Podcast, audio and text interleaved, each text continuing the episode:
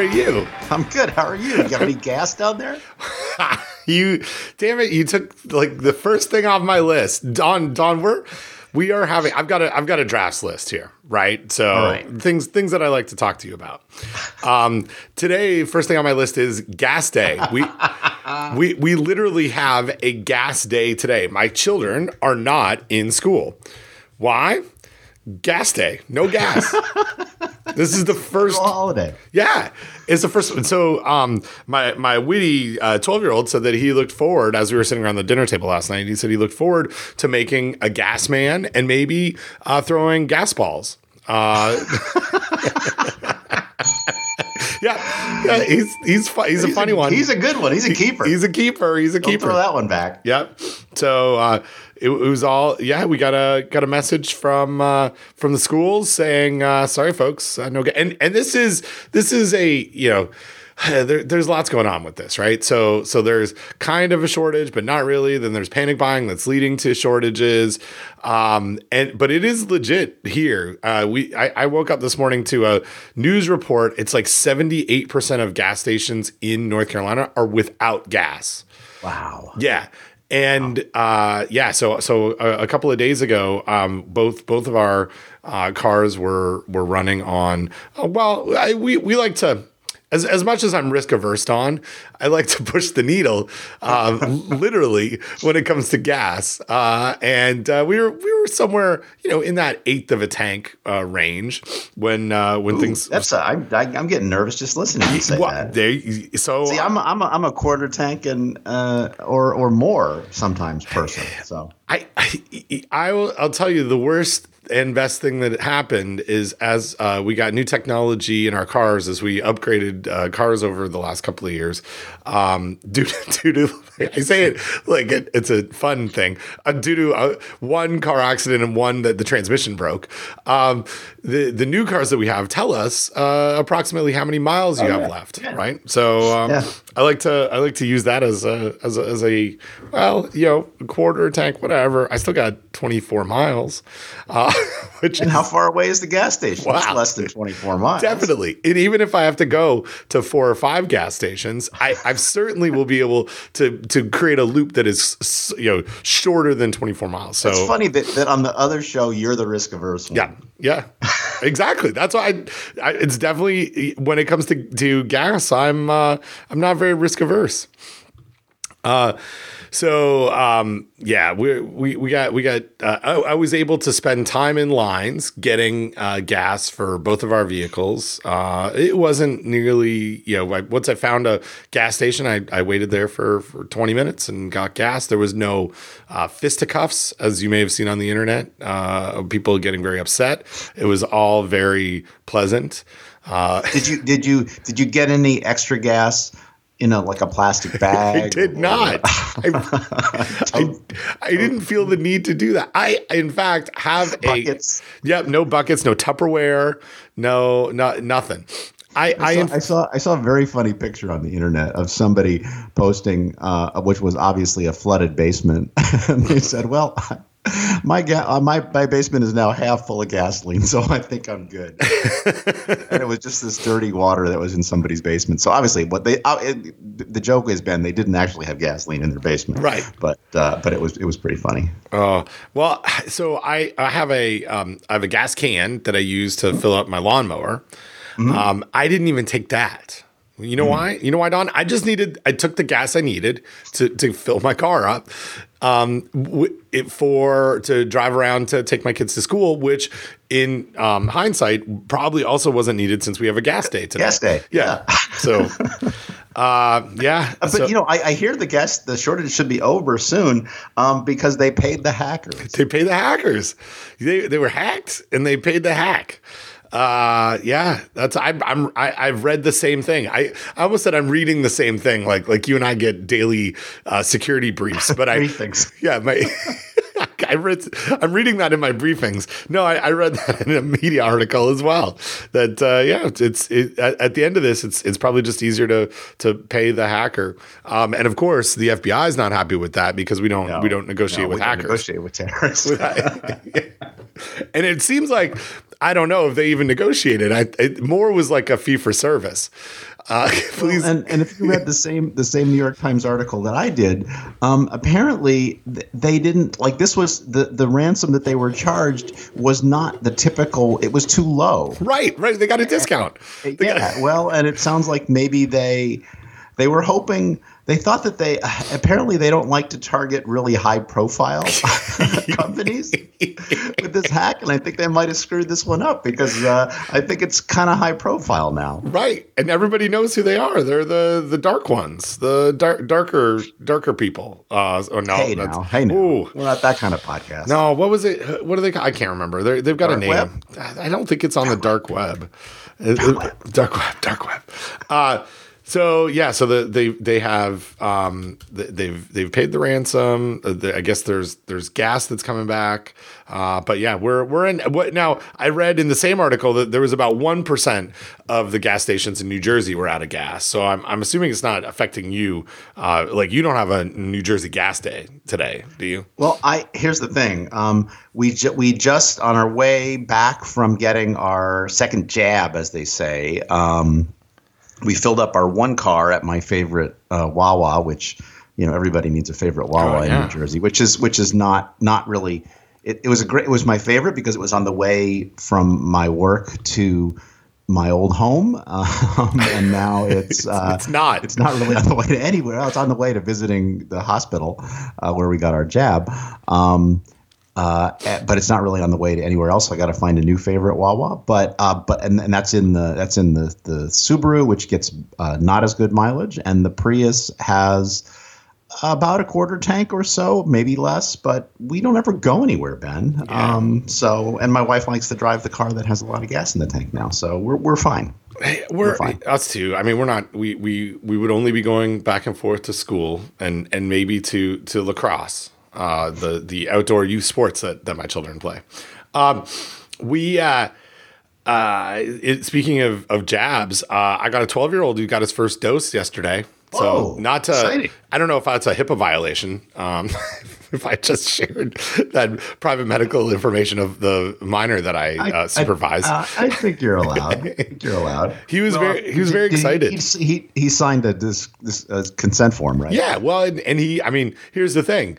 I, I think that um, he's already a contributor to the show based on Gas Man and Gas Balls. So, so I think he's he's in. Yeah, he totally he he signed a disclaimer. He knows what he got into getting into this family, uh, which is that I might talk about him on a podcast every once in a while. Well, you know what they say. You know, is it, if you got to pick, uh, you got to pick the best parents. That's right. You can you can uh, uh, pick your nose and you can pick your friends, but you can't pick your parents. It's- something, something like that. Uh, so um, he was very excited. Uh, he uh, for multiple reasons. One, I, I think I mean being around a, a family that is uh, invested in the world of public health. I think he's heard a lot about this, and he was like, "Yeah, let's go. I want to go get this." Secondly, um, uh, the fact that Krispy Kreme is giving away uh, free donuts to anyone who has a vac- vaccine card, and and he has because of TikTok and other media means that that he uh, um, uh, consumes, he decided uh, that is uh, something that we will be doing often. Um, just anytime he wants a donut, that he'll just you know As go long as there's gas. as long as there's gas, he'll he'll run upstairs and get his his vaccine card and say, "Hey, uh, let's go get a Krispy Kreme. Get your card. Let's go. It's free." So, Well, I, he was I, very I happy. I, I heard a very funny story on a podcast this morning about somebody who was talking to their nephew who like didn't really want to get a vaccine, and the person said, "Well, look, hey, um, I tell you what, I'll pay you fifty dollars a dose." And the guy was like, "Oh, sweet, a hundred bucks." And then the uncle took him to get the J and J. He was pissed. hey, it's a discount. It's a. I, I just saved myself Should have read, percent. should've read the fine print there, buddy. Exactly. Oh, that's funny. Nice. Yeah. So, um, I, I feel you know we we've got uh we, we've got.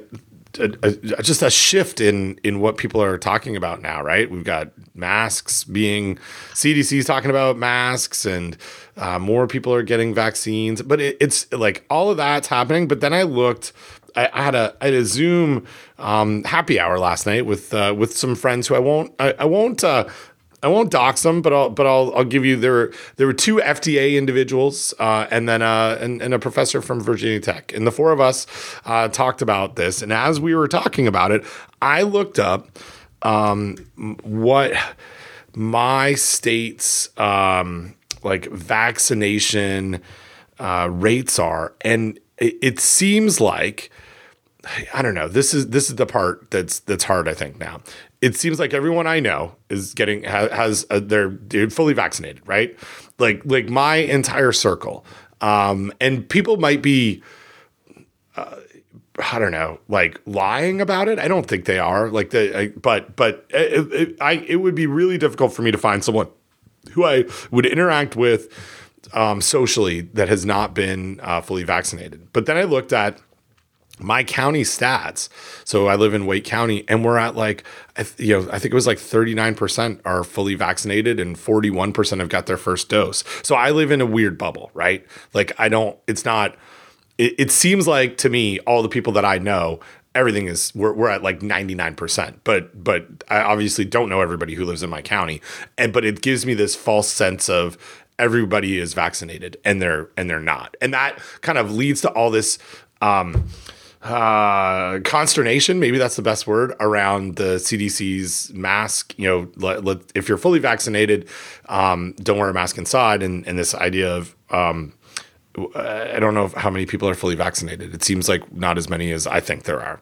Does that does that make sense? You know what I'm saying? Yeah, no, absolutely. And I was reading a, again a story, I guess, and there's been a lot of a lot of news about the CDC um, mask policy, and we, I think we should we should dig into that a little bit. Um, but the one of the news stories I was reading said something like essentially, um, you know, the, the, vaccination rate nationwide is only around thirty five percent, right? And so most people in the country are not vaccinated.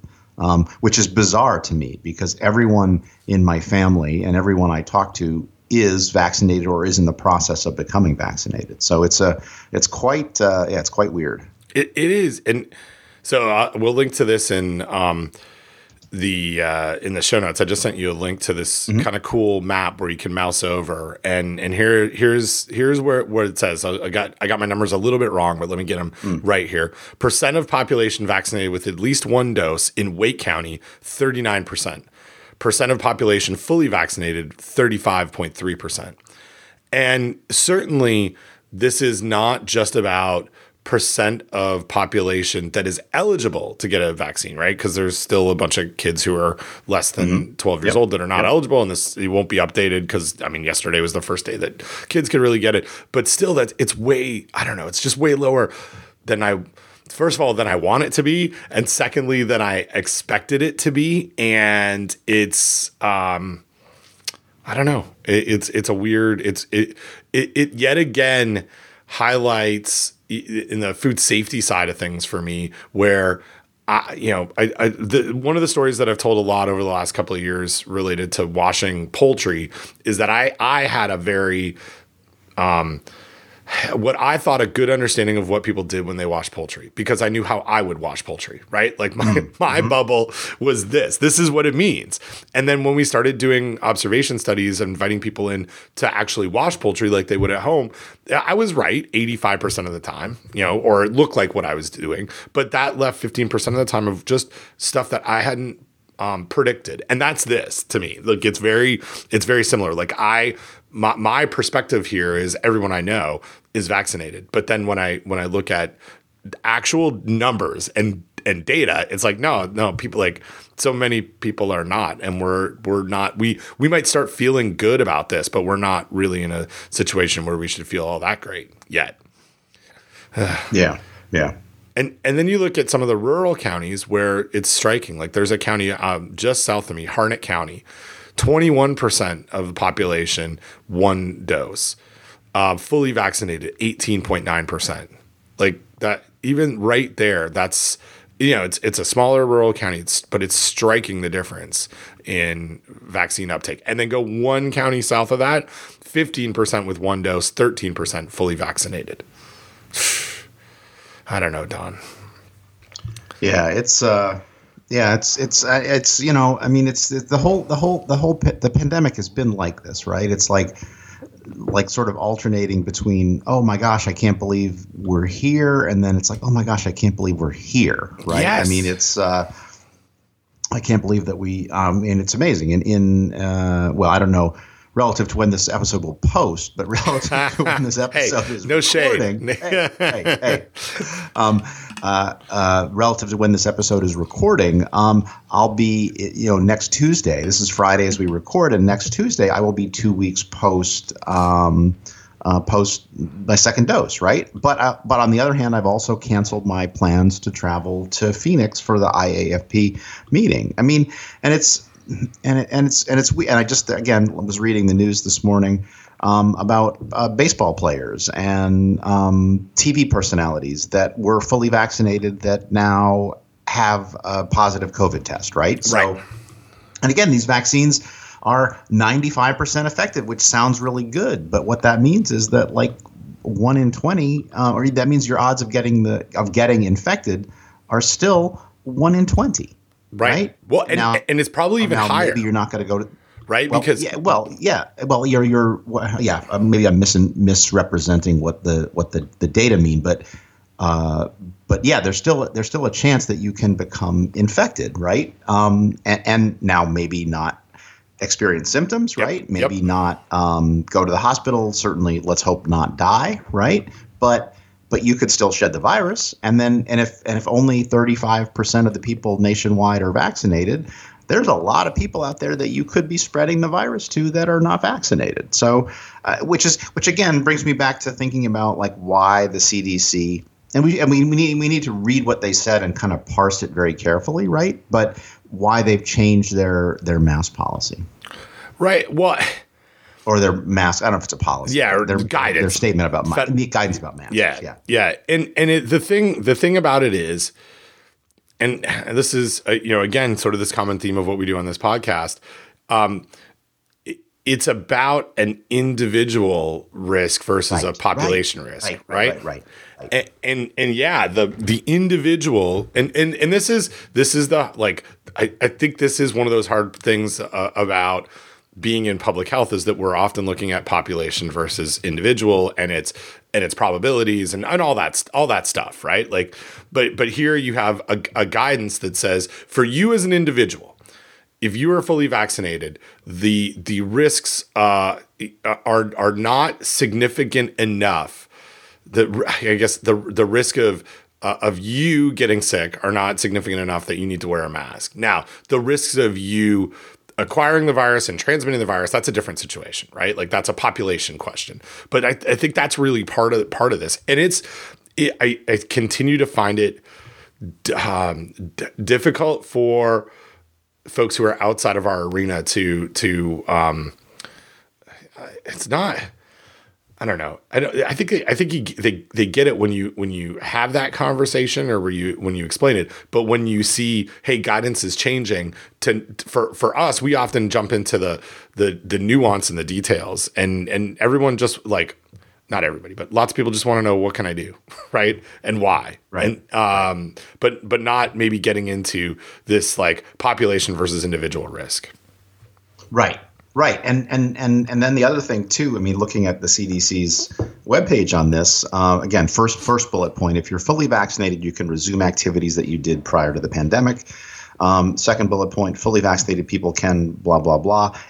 Uh, except where require uh, can resume activities without wearing a mask or physically distancing. I'm glad they're saying physically distancing instead of socially distancing, Yes. right? We talked about that. That's good. Um, except where required by federal, state, local, tribal, or territorial laws, rules, and regulations, including local business and workplace guidance, right? And so what that means is we're saying this, but that could be you, you could experience stricter restrictions all the way down the chain Yep. all the way down to my workplace says Yep, right yep. um, which is which is i think it's i, I mean it's I, it's kind of I, I mean i like it i like the way that i mean it's again i would say in, in the uh, fda bc dc plus uh, message messaging i would say that's a that's a that's a i don't know i don't know how how you could do that better i would say uh, let's give it a b plus Yeah. right i mean Yep. what do you think Yeah, and and it's and it's a it, it's a tough one because um, the headline is all that people are are getting to, right? oh, for sure. Right. That that and that's not. Uh, I don't know. Like, Well, that's the problem of headlines, right? And sound Yeah. bites and, and, and like, you know, uh, short attention spans and Twitter and all of that. It's like, well, okay, that's fine. And I, I it can't, it would be a full time job to. I was reading something today where it's like the, the comment was this, and it, was, it was actually a tweet from Daniel Griffith, I think, who's usually pretty on the money. And it was like, uh, that's that you said this thing and you linked to this other thing. The thing that you said was not the headline of the article. What you said, I think, was not correct. The headline was a little more correct, and if you actually read the article, it's a little bit more different. Well, it's I mean, that's the whole reason why we have this podcast, Ben, so we Right. can dither and equivocate, right? Because if we were, because if all we did was shout headlines at each other, it would be a very short podcast. It would be a it would be a different and kind of fun podcast, I think. right? I yeah, it might not be short. Like I think people. Uh, Well, we, we we, could- we there's a lot of headlines. Well, yeah, yeah, exactly. Uh, yeah, it's it, it, this is. Um, I don't know. It's one. It, it's one of those ongoing challenges that that uh, that leads to a lot of like second guessing. Um, and and and I I'm experiencing this in, with my uh, Canadian brethren.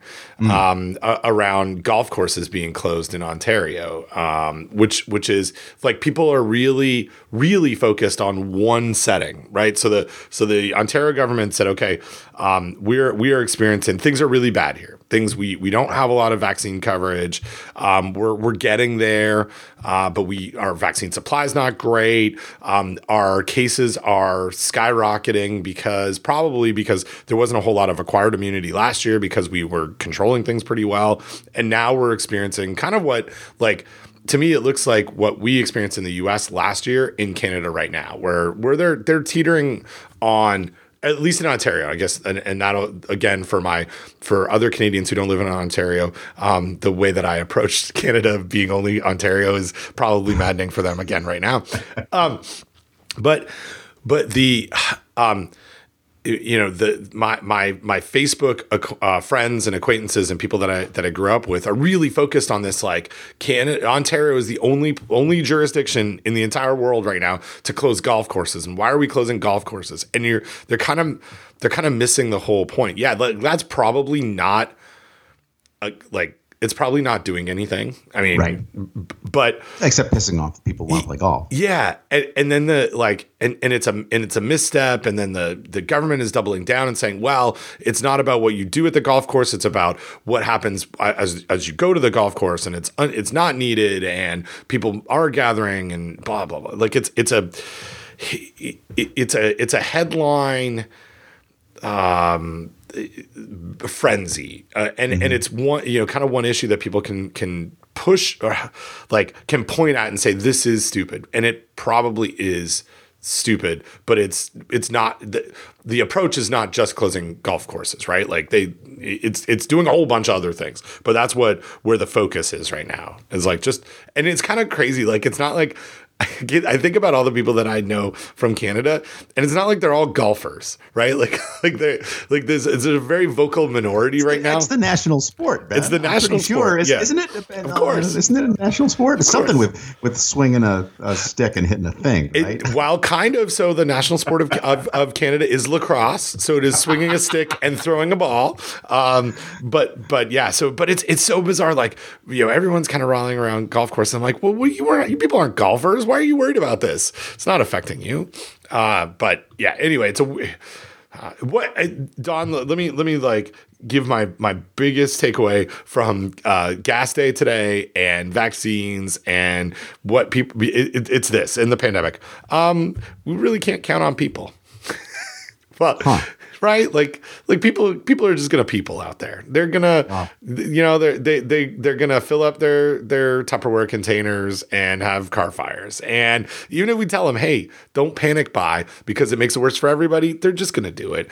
And if we say, you know, you here here let me explain a little bit more about what the mask guidance lo- you know means, they're like, yeah, but I just see the headline that says CDC now says it's safe for fully vaccinated people to take their masks off in most indoor settings.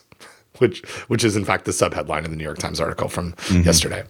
So I don't know. Just people people are going to people out there, and uh, and people are going to complain and they're going to argue, and it's uh it's it being in public health is hard and for for folks right now, and I yeah because of this, or being in gas management is hard as well because of this. I don't know.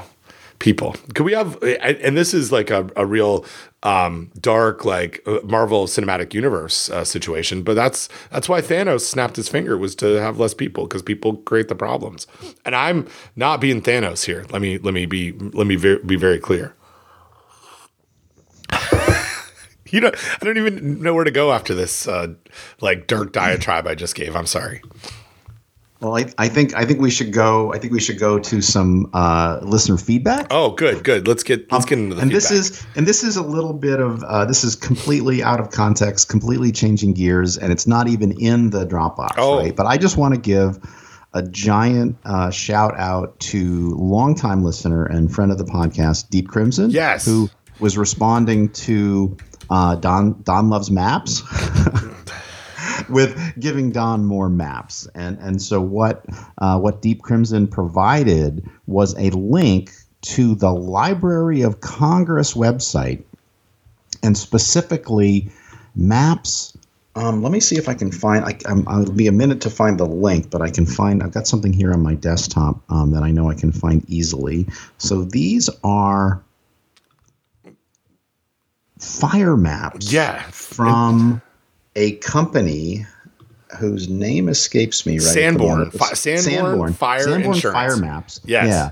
Um, from basically around the country, and so what I did was I I so I first I started with oh gosh I wonder what the fire maps look like for the place that I'm living now, and it turns out um, so these are old, right? And so I think the most recent ones are in the 1920s. Um, and it turns out, not surprisingly, since the house that I live in now was built around 1950, it's not on fire maps from the 1920s because there were no houses here, and so therefore no no reason for having fire maps. But I did find eventually. Um, the, the house where I, we lived in Freehold for many years was on one of the fire maps, and then that got me into a deep dive. Like, well, what about what about if I find fire maps from all the places that I've lived? Because these are beautiful, multicolored maps. Like especially the main map of a city. It'll have like sub maps that are different colors, and they're just really they're really gorgeous. And so, uh, and I, as you know, Ben, I love maps. Don loves maps. And so I did a really deep dive uh, while I was uh, on a call where I was mostly listening because I can do like I can multitask certain things like the looking at the maps and stuff. That's like engaging a part of my brain that is not the part that's processing language, and so I can look at beautiful maps and save stuff to my desktop while mostly listening to what people are saying. And it was uh, it was it was really fun. And I saved a bunch of maps. And I'm, I don't know. I'm thinking about I want to get. I've been working on art for my office and uh, at my home office, and I think some maps on the wall from places that I might have lived would be uh, would be cool. So anyway, I'm, I'm working on that. I, I love that, and and it's funny you, you did this because I did I did the same thing. Um, I I don't live I, and I've not lived in a um, here in the U.S. in a very old house. I think the house we live in now was built in 1981, and the previous house we lived in, um, my my my old new house, uh, was from 2007 or something.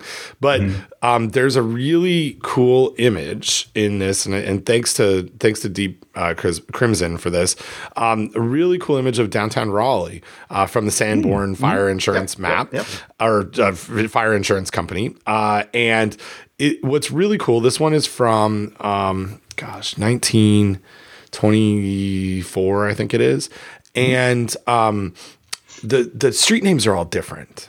Oh yeah, which, which I never really thought about. Like some of them are the same. Like like we have Edenton and Hargett and Davie. Those are those are all the same. But like you know, there's another one called Camden, which is not a or Idlewood. This not a it's not a road that we have now.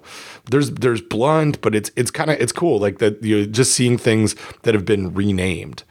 Um, over, Well, I, over I, I noticed this in I noticed this in the Freehold map. There is a street um, called Center Street, um, but on the fire maps, it's Center, but not with the American spelling. It's T R E, right, instead of C E N T E R, right, which I thought was weird. That yeah, that's that's pretty awesome. So I, I also came across a different spelling for um, the the street that that NC State borders. That's Hillsborough Street, and in these maps, it is uh, borough as in B R O R. B no B. O R. Yeah. yes Yep. B yes but that's not how we spell it now now we we have a B O R O U G H So you have a bunch of extra letters that you don't pronounce. Right. That it's still Hillsborough, Hillsborough. Uh, but uh, yeah, so I thought that was kind of kind of fascinating too. So anyway, thanks to Deep Crimson, and and always, I and I want to um, I want to give a shout out, a special shout out to Deep Crimson because um, Deep Crimson is one of our frequent um, emailers, and Don, you you really uh, are usually very much on the ball and responding, and, and have said so many cool things that I often don't say anything. Uh, but I want I want um, I, I want Deep Crimson to know that I read these, and and it and it, it's very uh, it's very appreciative uh, that the follow up that we get. Well, you know, I know. Here's the thing, Ben. I know how, how you do email, and uh, and if it gets below the fold, um, it'll still be there, but you probably won't respond. And so, you know, I'm happy to I'm happy to try to be the one that's good at email of the two of us, but it's not. Um, yeah, I wonder which of those which of those 34 things is the one that where it makes you good at email. It's woo, one right? that- that's pretty. It's always that's one that we're we're both low on, but but I'm lower. You're lower than me on. let's call it let's look. Let's see what we got here. Let's call it um i'm looking at uh at this right now. Let's say it's uh, uh something low but you're maybe it's significance. I'm lower I, you are you are significantly higher on significance than i am. Uh maybe it is uh well, it might be consistency. There's one that that you're Oh, I think that could be it. yeah, Yeah. drastically higher than I am. Um, Okay. These things cluster together, Don. Discipline, consistency, and harmony. And in fact, uh, you are much higher on all three of those than I am. Huh.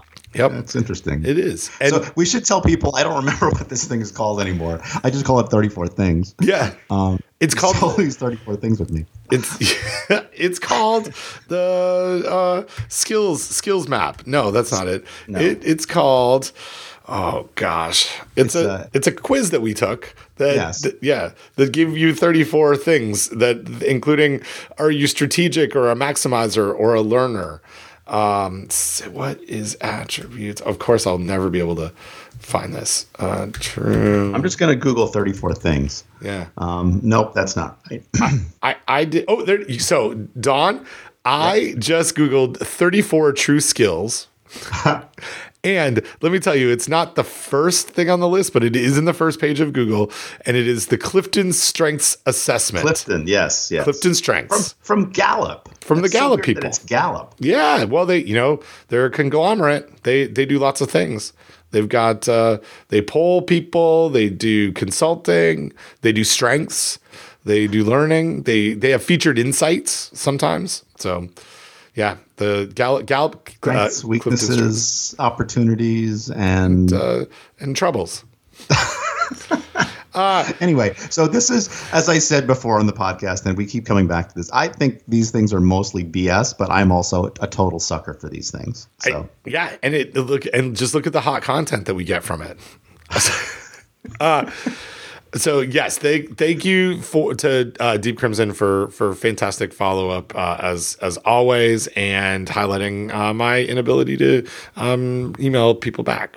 Um, so there's some other. Oh, I have things on my list, and then we got a bunch of things in the in, in the Dropbox. So can I can I tell you about things on my list first?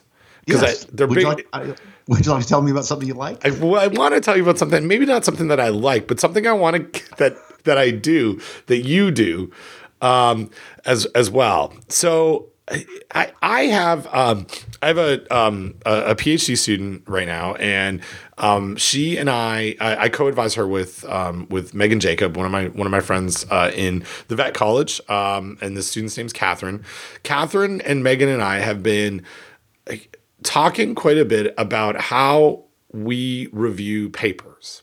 And and part of this is it, it, you know, it's not something that I've done a whole lot of in in training uh, you know, I don't know, future reviewers. Like I've I've never really thought about how do I review a paper? What's what's my approach? And so um, one of the things over the last couple of months that that we've as a group have been talking about is like, all right, what if like what if we try really um, systematically to think about you know what what does it take to review a paper? What am i looking for? What am i what's the what's the method? What's the like what's my approach? How quick should i do it? What, what am i what am i going with? And so i wanted to talk to you about that. You're you're an editor of a journal um, and you also review a lot of papers. And i've never really talked to anybody about how I do this, other than other than Catherine and, and Megan. So I want to I want to throw I want to ask you, what do you like? What does reviewing a paper look like to you? If if you and I'm I, I'm sorry to put you on the spot because I've I, have i have done a, a, bunch of prep on this. You, I, you know, yeah. what does it look no, like? I, I, so I um not to not to correct you, but I'm I'm actually the editor for several journals. Oh, sorry, sorry. Yes, uh, the, um, as Milton Berle says, just take out as much as you need to win. um, so yeah, so I have was a longtime editor for applied and environmental microbiology, uh, a, a, fact for which I am uh, very grateful because it really was a was a great experience for me and really stretched me as a as a scientist and as a microbiologist because I had to handle stuff you know way outside my comfort zone as a food microbiologist. And also great appreciation for folks that are willing to review manuscripts that are outside their little niche area. That's nothing, as an editor, nothing infuriates me more than for somebody to say, well, this is, you know, I mean, it's one thing if it's so far outside your area that you you can't even recommend someone to to do the review instead. But mm-hmm. but people that are willing to to stretch a little bit, I think is it's always it's always welcome. Um, and then no sooner had I stepped down uh, from being uh, from ser- serving my, my third of the two maximum terms I'm allowed to serve. Um, uh, I was asked to join the as an editor of another journal, and so now I'm an editor for the journal Food Microbiology. And then an opportunity came along to w- work on a, a another uh, as an editor for another journal, and some of these are. Uh, they're not ex- like when when I was at working for AEM, I was an editor, and then I had an editor in chief over me. In these other journals, I'm an associate editor or something with, and there's still some a person that I'm re- nominally reporting to or that is overseeing. I forget exactly the correct title, but I'm just going to say editor because essentially that's what I'm doing. Um, uh, so food micro, and then also uh, comprehensive reviews in food science and food safety, which is which is an IFT journal, which is which is which is a, a, which handles reviews, which are much longer um, articles, and then and then of course um, the uh, the one that we're both doing, which is not really a journal, uh, but I'll, I'll just I, I, refer to it as a shorthand as Carol Wallace's journal, right, where you and I are, are supposedly right, right, uh, finding people to write articles about things, which which I'm making I'm making some some progress on. So, but that one that one is more uh, uh, in in progress than than fully fully developed. So so as an editor, I have a great appreciation for people that that do reviews, and then also I have sort of doubled down on my own reviewing and so I review for a variety of different journals. I almost always, if it's if it's within, if it's something related to food microbiology, um, I will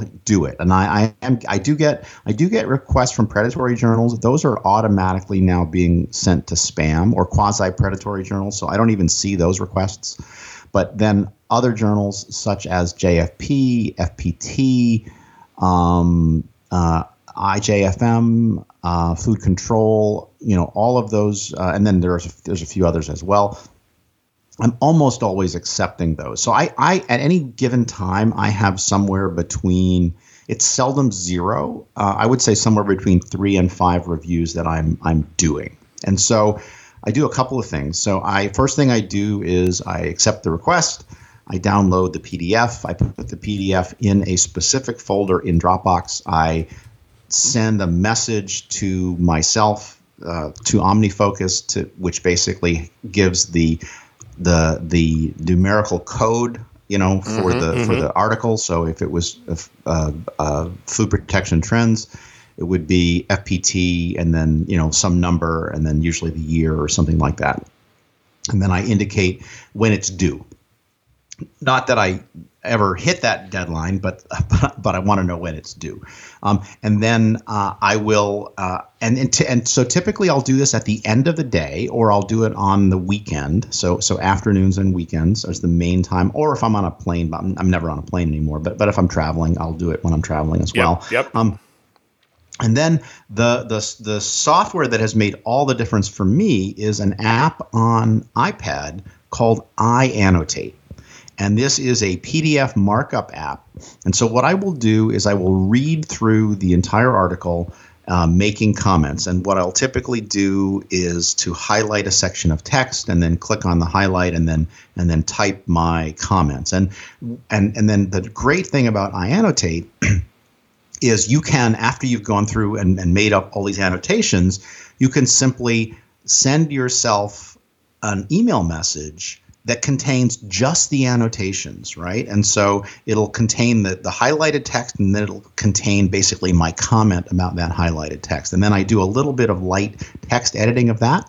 And then basically, uh, you know, check for spelling and check for any other problems. There's some weird things that happen with with URLs because of my university's uh, protection scheme that'll stop us from clicking on you know dangerous URLs, and so sometimes I'll need to reformat those, and then I just cut and paste and, and send that off. And so, and the the problem with that, Ben, is that it does most of my reviews now have a very clear style mm, that mm. would show up um, if somebody were to let's say receive feedback from a to receive a review that I did. Yeah, yeah like let's say they had recently submitted an article to Food Protection Trends about something about um, uh, RFID and norovirus, they might recognize my review when it comes back. You're right. You're I, I, maybe I've just doxed you as a reviewer here. Uh, so, but so, oh, yeah. but so to come back and try to answer. So I, have I've talked for a while, but let me answer a few of your specific questions. How long does it take? I would say it takes anywhere from an hour to two hours. Now I did have a really challenging one. Uh, oh, another journal I review for is the journal Risk Analysis. And so Chuck Haas often asked me to review um, microbial risk assessment papers um, for risk analysis. And I had one that was kind of a mess. Um, and uh, it's really hard to review risk model papers because there's a, typically a model that underlies it, but you can't actually see the model. All you can see is the representation of the model in a table. And so trying to follow a lot of complicated math where all you see is like just like like you, you don't actually get the spreadsheet. You don't actually get the computer program right? You just get something that is the like it, it would be like trying to debug a computer program where all you had was a printout right? Right um, right it's really it's really hard to do. And so but i could tell there were some problems. And so that was that one took a little bit longer because I, eventually I ended up printing it out and then kind of making my notes on paper, which was the old way I used to do it, and then typing some of those notes back into iAnnotate. But but so typically a review takes me anywhere from one to two hours. I typically do them slightly before and most usually after the due date.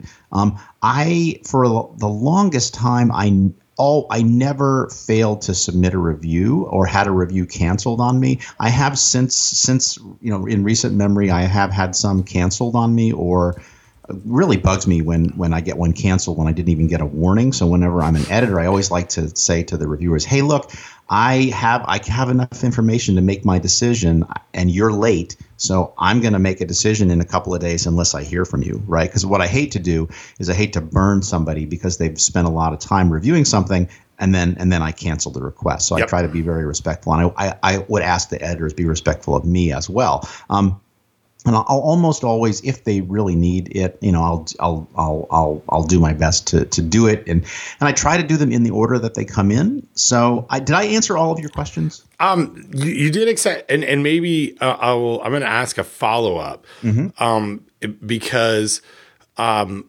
what? T- tell me about mm.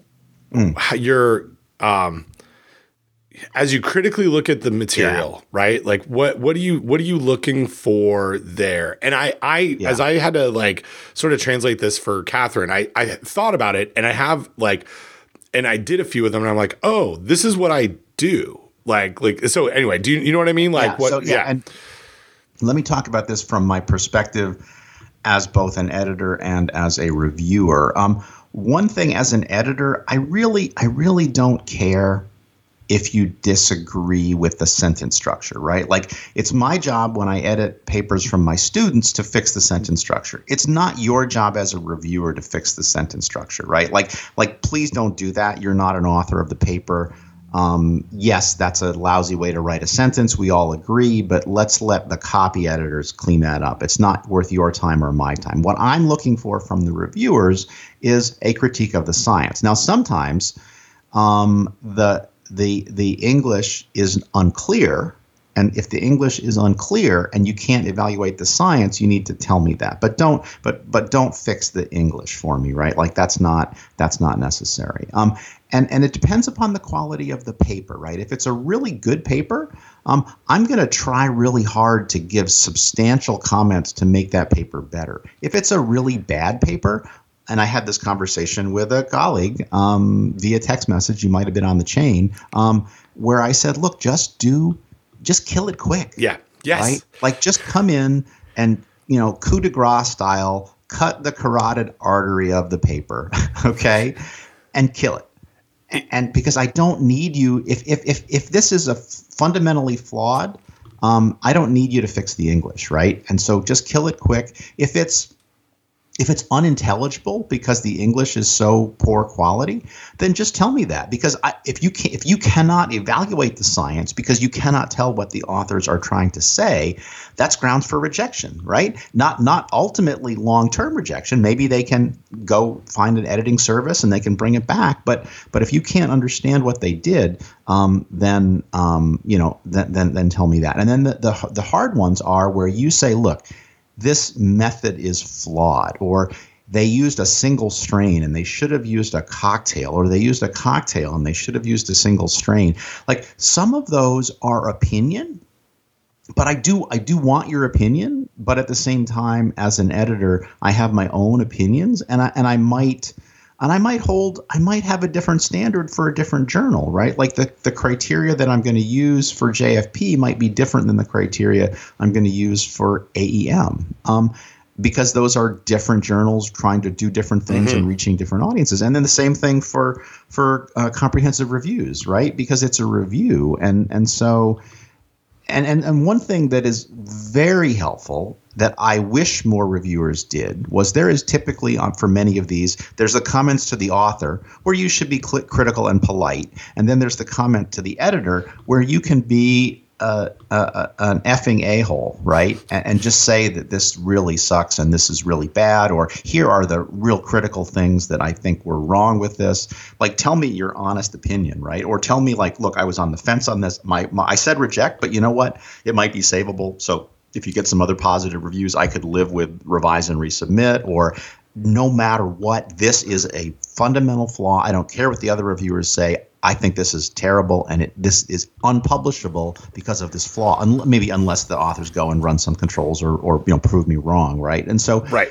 Yeah, so that's that's uh, that's that's that's my and maybe that that was more what you were asking. No, it was both style of these. stuff. Both I wanted both. Yeah. I wanted exactly both of these because I I think that I I we we individually develop our own styles on mm-hmm. on how to do this and, and there's we, not and there's not a class in this right no. like I, I i will to, again and i'll i'll shut up for in a minute here but i as an editor i have assigned manuscripts to my students to, to, to, to serve as reviewers, always with more senior people also reviewing, right?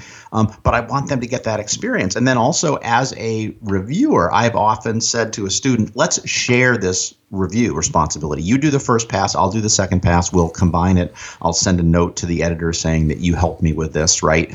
Um, but you know, ultimately, that I'm I'm the reviewer, so I'm responsible. I mean, that's a li- it's a little bit bending the rules because you're not supposed to share it. But I figure wow. if I'm sharing it within my lab and and I'm sort of supervising the student, that's okay. But they, but but students, especially students that are going to have a career in science, either as an academic or government researcher, or even an industry you know publishing industry scientist um, they need that experience right and so uh, and and and and get and the only the only way you get experience is to do it right and so so you, you have to and then and then the other thing too that's very helpful and I, this is another this is again the last thing I, am going to say for a little bit I promise um is it's always I, I always like as a reviewer to there's typically an option that you can check to say I want to see the decision letter from the editor and I want to see all the reviews, right? And so that lets me calibrate as a reviewer. I'm reviewer number two. I want to see what reviewer number one and number three said so that I can calibrate my response to see if I miss something, to see if I'm being too harsh or too too lenient. Um, and that's also really good. And that's especially good for students that do reviews, right? Because they can calibrate their own expertise. And some students, m- many students, honestly, need to be more critical and then then there's my students who are like they're the, I've sent a couple times now. I've sent stuff out to my students and to more seasoned people, and my students just rip the paper apart. And I can tell you, as an advisor, nothing makes me more proud than when my students are more critical of the work than a, a more senior person who's active in the field, because that shows that I'm training them. Right, I'm training them with that critical eye. Right. Right. Right. Right. So no, you. I mean, you hit on all the stuff that that I wanted to to talk about. One thing that I hadn't thought about, just what you shared at the end there, of that calibration of looking at other reviews. I I always look at those other reviews. Like I would, and that's been a. I would say a relatively recent development of online review systems that maybe in the last six or seven years you get all hear what all the reviews said um, as a reviewer before, and this is the decision that the editor made. I, I like, I don't think. I don't think that's always been there or it's always been accessible. It might have been in the online system, but it didn't generate an email to me, which I really, which I really like. But I hadn't, as I was talking to Catherine, I hadn't thought about that of, you know, here, here's where you line up against the other two or three folks that, uh, that have done this. Mm-hmm. Um, so, so what I, you, you, know, I, I, think you and I are, are pretty pretty close uh, on on our approach here. I I think um, I also use I use notability um, mm-hmm. to to cut up um, like you know, but but I I don't use iAnnotate. Um, but I'm mainly because I do it with my first cut with any paper is with the Apple Pencil and and I'm like writing, you know, writing stuff on it. Then I go and I open up drafts and I sort of like I'm circling a lot of lines, you know, like I might read that paper once and be like line 126 and then three words and then I go back and, and try to formulate, you know, the specifics um, on that. I, I split my reviews into two kind of um, uh, things. I've got sort of an overall assessment. Like here are the mm-hmm. four or five or one big problem that I have here, right? And I try to explain more about that, whether it's a methodological situation, whether the introduction is too too long or not long enough. It's not clear what the foundation for the for the uh, article was whatever that is. I like to write a narrative a, a little bit on that maybe two or three um, small short paragraphs. And then i go line by line right? Like my my second half is and here are specific things you know line 126 is missing this. And it's not i i really uh, agree with you. I i almost uh, I can't think of a situation where I'm talking about sentence structure, but it might be these three lines. You explain something, or you, or you're you're saying something that needs a citation. You're right, you, right. Uh, that that kind of you know kind of approach. Um, yep. I I try to limit my reviews to an hour. Like that's my goal. Mm-hmm. And yep. and I but that's relatively recent. Like I, mm-hmm. I, I would say over the last two or three years, I have started thinking about that. And it's mm-hmm. made having four or five reviews at a time less overwhelming, right? Right. Because right. four or five reviews at a time with no time limit could be 15 hours. And I don't want right. to like now where am I going to start? Right. Like I don't have right. Yeah. You know, so so being able to say, all right, I got one, I, am going to spend one hour on this and let me let me set a timer um, mm-hmm. for that. Um, and then also like think about it in my in my my um in my schedule. I know that if I if I do this, like if I can if I, if I dedicate an hour, then I will be complete this task, right? Like regard you know ninety percent of the time. Sometimes, and right. I I want to come back to something you said earlier about um you know kill it quick versus investing time. Certainly, if it's a better paper, I'm going to spend more time on the review like, like, and that seem when I talked to Catherine about that, I think that seems very counterintuitive for someone who's not done this. Like, if it is close, if I think that this this review this paper is is is good and and just needs a few extra things. I'm going to spend more time on the details on what I think those things are because I it now becomes a paper that I really want in the literature. Like I want right, so it's it's funny like I that piece is really like it's it's the opposite. The better the paper, the more time I spend on it.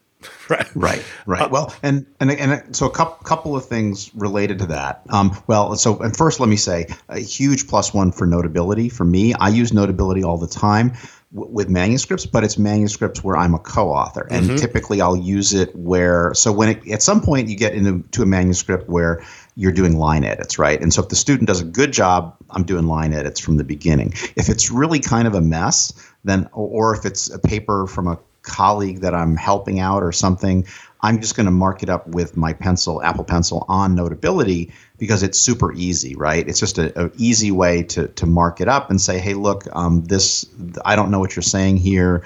This this paragraph doesn't belong here. Um, you know, you have your references. You're you're failing the case of beer uh, reference test. you know, um, th- those are all those are all things that need to be taken care of. And then the, the second point that I was going to make, I don't remember what it was, but it was but it was something something about um, something about reviewing papers. Um, but it's gone. So, well, yeah. well, maybe it'll it'll come back. So my my other approach, and I guess is, I, I read I, I put very little emphasis on the abstract. It, I almost like I read the oh, abstract, yeah. but I'm not reviewing the abstract. The abstract's the abstract, right? Like, and and I know that sounds like like that that without context that doesn't really mean anything, but that that to me is a sentence structure issue, right? Like if if you're not telling a good if you're not doing a good job telling the story of what your paper is in the abstract, I'm probably not going to review it. I'm here to see did was the approach correct? Was the met were the methods correct? And would is it something that I would do? Like I actually think about it in that in that way. Like if I was approaching this question, would I use these methods in the way that that that um you know that they have? And and I may not like it's not a I, you know I want to I want to build on something that you said where it's it's not really my my role to say you did this wrong. I'm I'm often thinking about it from would I approach it this way? And if they've done it in a different way, I have an open mind of like, oh, that's that's great.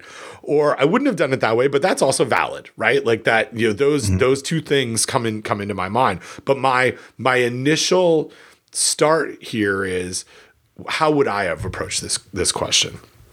Um I I I jump like I don't read papers that I'm reviewing linearly. Um, I go into methods first. I look at results second, and that that's where the if if I'm thinking about the dedication of my hour, um, that's where the majority of my time is because because again I think going back to something that you said, my role as a reviewer is to is to focus on on the science. I'm going to make an assumption that the justification to do this work and why they chose the methods is in that that introduction and i'm going to go back and look at that at the end and i'm going to look at the conclusions. Typically and this is i think this is something that i've talked to with with almost all of my grad students about and um and really in in the most case when i'm looking at papers typically conclusions or discussion are are not well done. Like they're they're not they're either overstated or understated right? The the meat of the paper is in in the results. I, i'm going to spend more time in, in the results and, and methodology than than I am in in the other parts, knowing that it's probably not going to meet what I'm expecting anyway in those in that conclusion and, and, discussion. So I'm I'm certainly after I get a sense of what's happening, I'm going to go and, and look at that. But I I go I read like methods, results. Did they do analysis correctly? I look at the tables. I go back to the introduction, and then I go to conclusion which it sounds bizarre, but that's that has like, and I've no, no one like taught me to do it that way. I I, I think I write papers that way, mm. so that's the way that I read papers that I'm reviewing. Right, and and that and that that is often advice that I will give to graduate students. Right, you don't start writing the paper necessarily with the title, even though that's the first thing, and you don't write the abstract first. You write the abstract at the end what you the order the order for writing that I tell graduate students is first write the methods because that should be very clear and unambiguous. Just tell me what you did, right? If you if you can't write the methods, then we're going to have a lot of trouble with the rest of this paper, right? And then I say, then make all the tables and make all the figures, okay? And then put them in the order that you want to talk about them, right? And then let's you and I sit down and make sure this is the right order, right? So figure 1, table 2, ta- figure 1, table 1, table 2, table 3, figure 2, etc., right? And then and then once you get that order, then you start writing the results, right?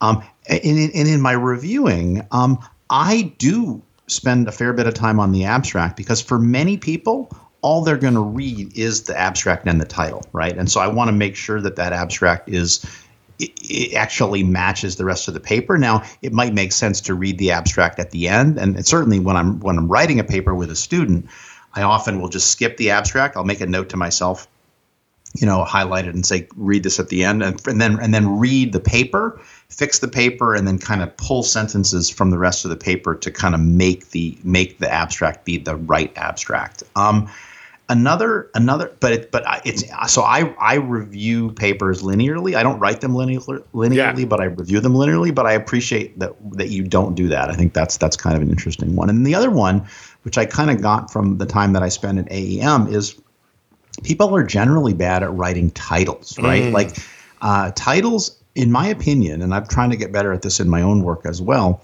the title should actively engage the reader in what you found, not what you did, right? But what did you what is the critical and and usually if the title is bad, there's usually a sentence in the abstract or in the highlights that's kind of the money shot. Like mm-hmm, this mm-hmm. is why you did this work, right? And so instead of saying what you did, you say why you did or what you mm-hmm. found. Um, interestingly, AEM also has gone to publishing the methods at the end, which is also the style for for fancy journals like Science and Nature. I think the methods are at the end, and typically they're in a smaller font. I guess the idea being that the methods are are less important than the findings.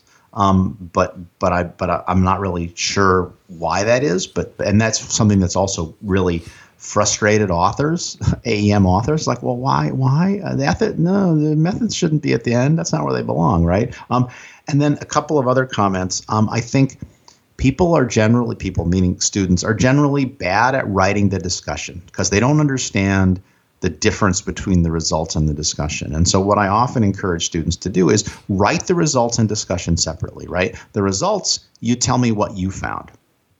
The discussion is where you tell me why it matters or how it relates to what other people have done, right? And so the results shouldn't have too many references, right? Um, but the discussion should be full of references where you compare what you found to what other people have found when yep. they did similar things, right? And then the other thing, which is a little bit of a pet peeve, often people uh, will repeat their methods in the results. Yep. And yep. It's like, no, don't do that because that's what the res- the methods is for, right? we already have you that can, section. You can, you could, you, yeah, you can, you could just talk. You can just start talking about the results because guess what? If I want to know what the methods were, there's a whole section of the paper that tells me what the methods were, right? Yep. And and it's and yeah, and it's all it's all there for me to to like flip back and forth and reference uh, mm-hmm. as I as I read it. Yeah, I um so no this is this is really this is really cool like i like i said i we i don't we haven't really had this this conversation but as i was like trying to think of a way to explain my my approach and then work through it it was and and again i i in talking with catherine about this i'm like you know i i'm those are the things that I do. This is this doesn't mean this is the way that you're supposed to like review. Like there's like like you said, Don. There's no there's no like training course on how to do this that that any of us have, have taken. And talk to other people who do reviews to see exactly what they do and then build your own style and system around it. I've never had an editor and this may maybe because like it's it's a network of volunteers who are doing this, but I've never had an editor come back and be like that was kind of a terrible review. Not not like that was a bad review from a content like you clearly didn't like the paper, but but the, what you gave me back had no substance, right? So so I there's no there's not a lot of feedback within the system, which which I think is something that that would be helpful. Like if you were an editor and you knew that the person that you'd asked and you are an editor, so let me let me pose this to you. Um, and, and the person that you had asked was was relatively new to reviewing. Do you ever go back and be like, you know, I, I could use a little more info on this. Like, is there is there ever a back and forth?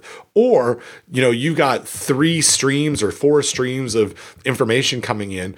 It, you know, your your job is is not maybe to cultivate those reviewers, but is to take and synthesize those reviews and make a decision. So, like, do you know what you know what I'm asking? Like, Yeah, I know, I Yeah. know exactly what you're asking. And no, I never do that. But what many of the platforms now allow, um, much like Uber, um, what many of the platforms now allow is for the editor to rate the reviewer. whoa, Right? Do the reviewers know? Do I have a rating? No, you you might. Oh, snap! This is okay. And so, and there's different systems, right? Um, the the the one for Food Micro, it's a one to one hundred scale. Although I typically will only rate in you know five point increments, so 60, 65, 70, 75, you know, et cetera, et cetera. Um, a lot of people get 85s, you know, um, and um, and then the IFT journal, it's basically there's three points, um, and and th- there's a numerical score, but but the, the numerical score corresponds to this was an outstanding review, this was an adequate review, and this was a terrible review. I had no idea. This Yeah. is this this should be I wanted like just like with my Uber rating. I want to know. know. And now th- this is I and so the there is a benefit of reviewers knowing that they're being rated. Right, like like if I if I wanted to be a better reviewer, if I knew that that last review got my my star, stars from you know four point six five to four point seven two, oh okay, that's the kind of review I should be doing then. Right. Oh, right. Well, and and yeah, and I think there's an expectation that people kind of know. And then the other thing that I will say, and this is a huge um, game changer, and I probably should not be revealing this. Oh, but I'm, I'm excited two now. two really important things I need to know is how many reviews do you currently have from my journal, right? Because I'm, I'm never going to know how many you have from other journals, right? But I can I can tell uh, how many you have from my journal, right? And I I'm reluctant to give more if you have one, right? Um, if you're an editorial board member and there's an easy way to see that within the interface, um, I might give you a second one, right? And then the other critical thing to know is how many have you done for us lately? Yep. And you know what, Ben? It's a it's a kind of a trite expression. If you want something done, you ask a busy person because Yep. they're good at getting stuff done. And so I will often look and see how many reviews you've done for us. And if you've done a bunch and you don't have currently on don't currently have any on your plate, guess what? You're a good candidate You're getting some. Yeah. do another one, which which is which is kind of like punishing the good, right? And you're rewarding the guilty. You're you're rewarding the people that that never respond or never do reviews.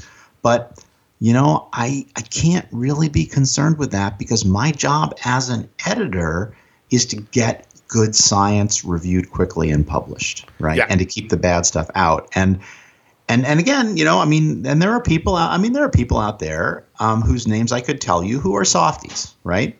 Yeah.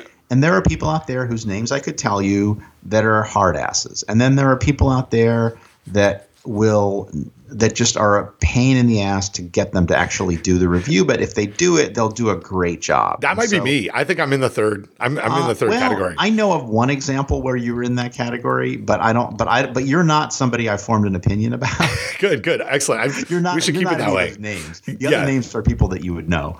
Um, and you know, and it's you know, and there are, and there are actually you know there are some people out there very famous pa- people publish way more papers than I ever would have published, and it turns out they're incredible softies when it comes to reviewing people's papers, and that and that was kind of an eye opener for me. But then I thought about it. and I said, you know what? This is somebody who's published a lot of papers and he's kind of he i'm already narrowing it down um, he's kind of somebody who's like uh, it's more a laissez-faire it's like well you know publish them all and let god sort them out Yeah.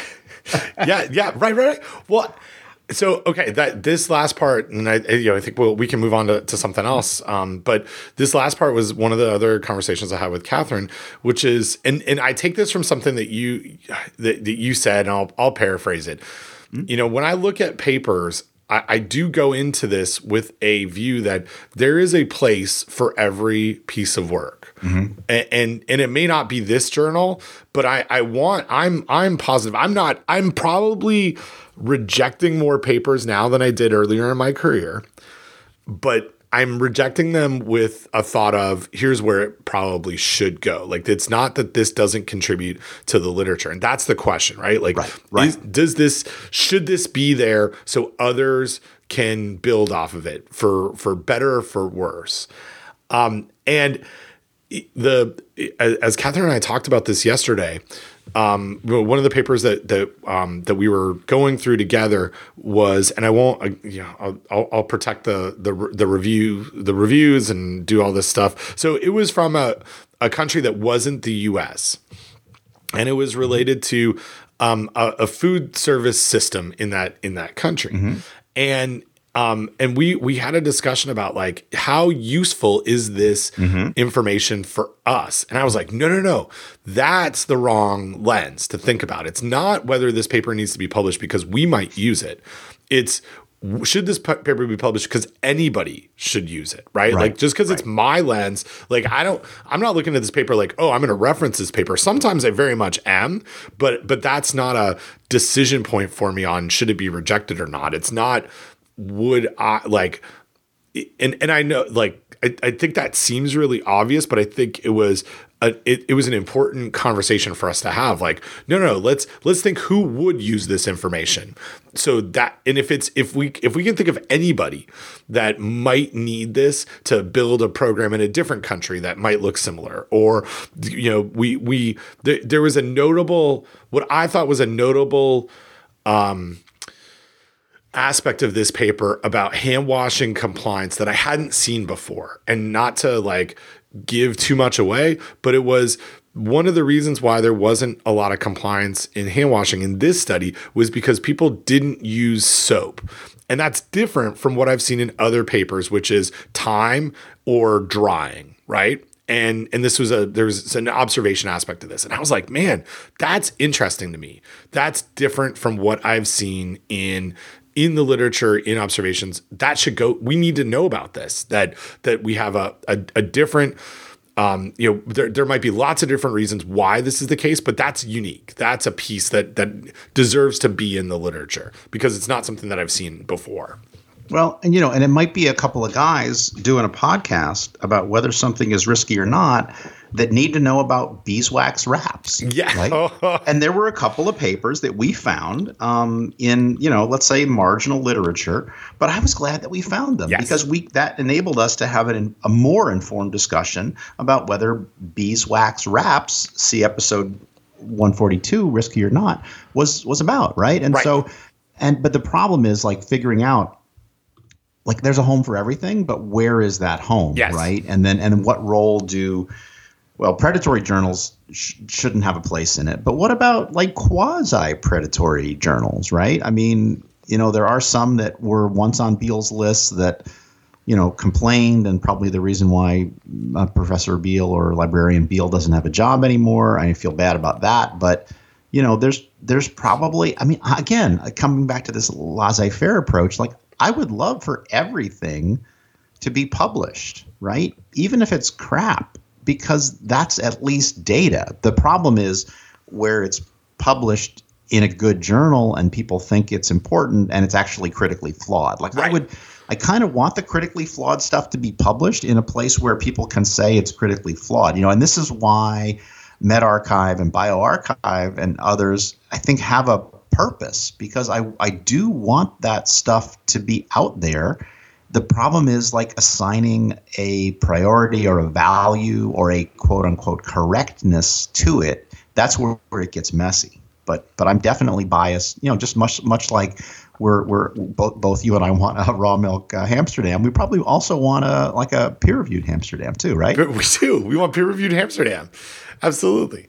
Um, well, I mean, thanks for indulging me in this mm-hmm. in this question. It's um, I, you know, I, I, I never, I never really thought exactly what my approach was until I was like, oh, if I'm gonna try and teach somebody what my approach is, here, let me let me actually think about it. Let me like note beside what I'm doing in in, mm-hmm. in this. And and like I said, whether it's correct or not, it's just what I that's just my approach. And I'm open for all. Like maybe I would change my approach. Yeah. Um, well, and I will say too that there is advice out there. So while while you were chatting, there's an article uh, that was published in Science um, from Elisabeth Pain from 2016, How to Review a Paper.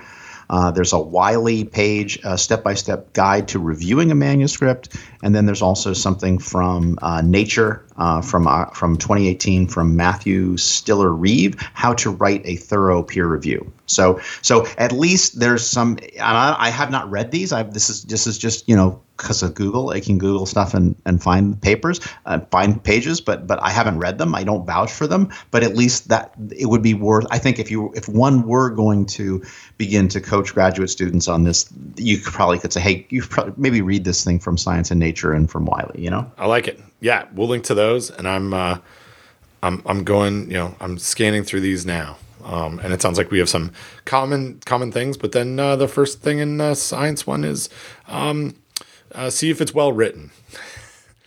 so, well, yeah, yeah, I can tell that from the. You know, yeah. here's the thing.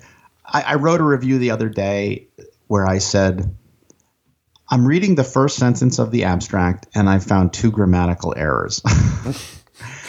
I will not be identifying further grammatical errors, but I, unless the meaning of the sentence is unclear, but please note this manuscript will require careful review for proper English usage. And I do want to give a shout out to you and Todd, our uh, sandal and sock wearing friend, you and Todd, who who wrote a very passionate um, uh, email that that got circulated around saying um, we should stop using the phrase um, uh, native English speaker because yeah. there are many people who are not native English speakers who can write very good English. And so I, I thanks to you and for that. And we might have mentioned this before in the podcast, but I have struck that phrase from my reviews. I no longer request that it be reviewed by a native English speaker because some of us are crap, um, but it should be properly reviewed for correct English usage.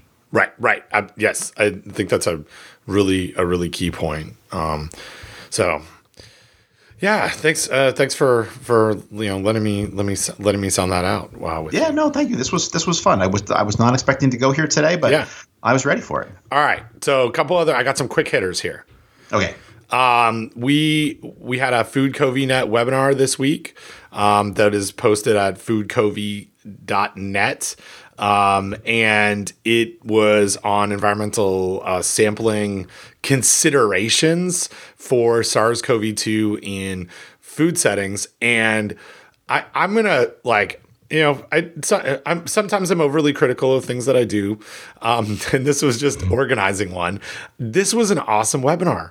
Uh, really good. Yeah. So so we had two two speakers, um, Mansour uh, Samadpour from IEH Laboratories and John Donaghy from Nestle, and um, each of them uh, you know prepared some some slides and talked through uh, some stuff, but then uh, answered a bunch of questions for like 45 minutes, and I, it was it was great. It hit on all the things that we wanted. I really enjoyed it. Um, you know, if it, it's an area that um, we uh, we we continue to get questions about through through our project, uh, but it, but they they both gave a really good sort of jumping off point for folks who may be getting pressure from either buyers or from uh, uh, countries that they're exporting food to about what what to do in and where where what the role is. And and ultimately there's not a food safety role. And maybe there's a role in understanding um, whether there are asymptomatic um, carriers of SARS-CoV-2 in a food setting, but also we have um, actual like testing, uh, PCR testing with the people that would tell that as well. And so I, you know, I thought it was, I thought it was really, really good. What do you, what, what about, what about you? Yeah, same. same. Um, I will say we'll link to the webinar series page. Uh, the the environmental sampling one is listed as upcoming, um, uh, but but I'm sure that'll be updated soon. It will. And and and and they're all posted on on YouTube, which is which is which is great because uh, because it does take a lot of uh, space to post these videos, as I as I discovered when I tried to post one uh, to our Squarespace site for the New Jersey Association for Food Protection. Uh, we're not going to be able to do that, but we can we can link to a YouTube. So no, I thought it was really good, and one of the things that you did not share just now, but that I will share because you're you're much too polite, is you worked really hard with both of these presenters to make sure that they understood what we wanted them to talk about, and then they did a really good job of talking about that.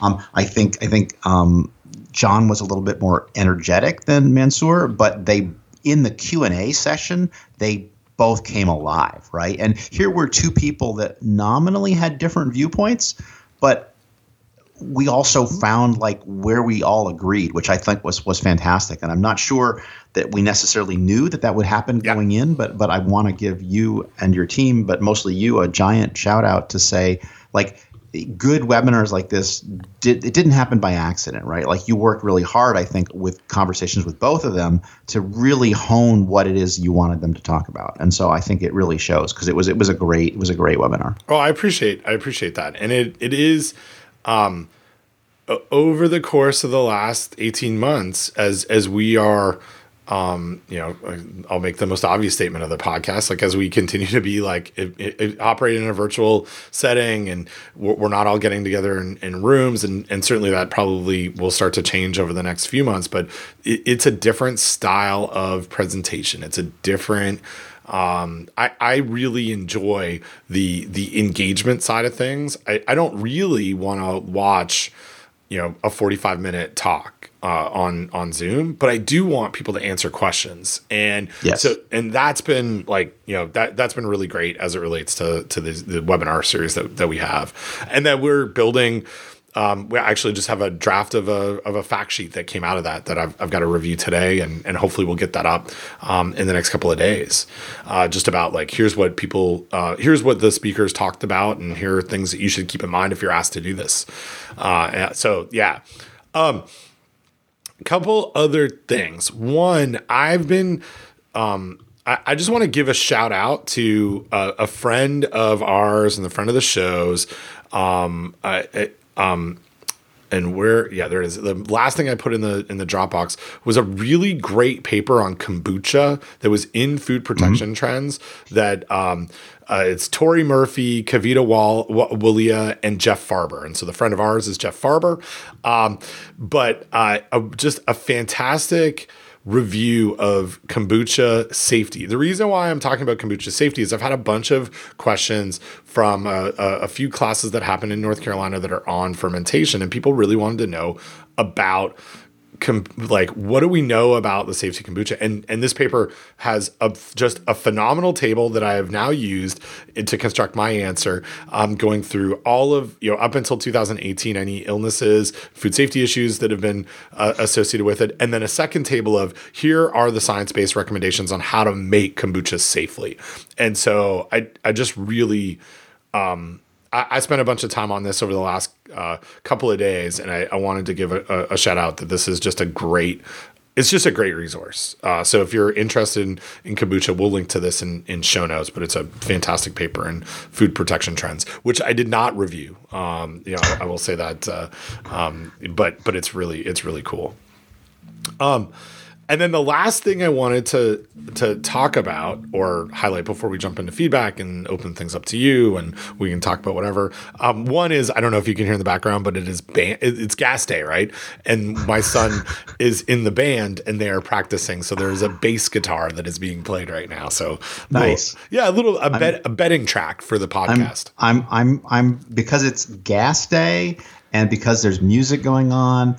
I'm imagining that guy from um, Mad Max Thunder Road. yes, that is pretty much what's happening here right now.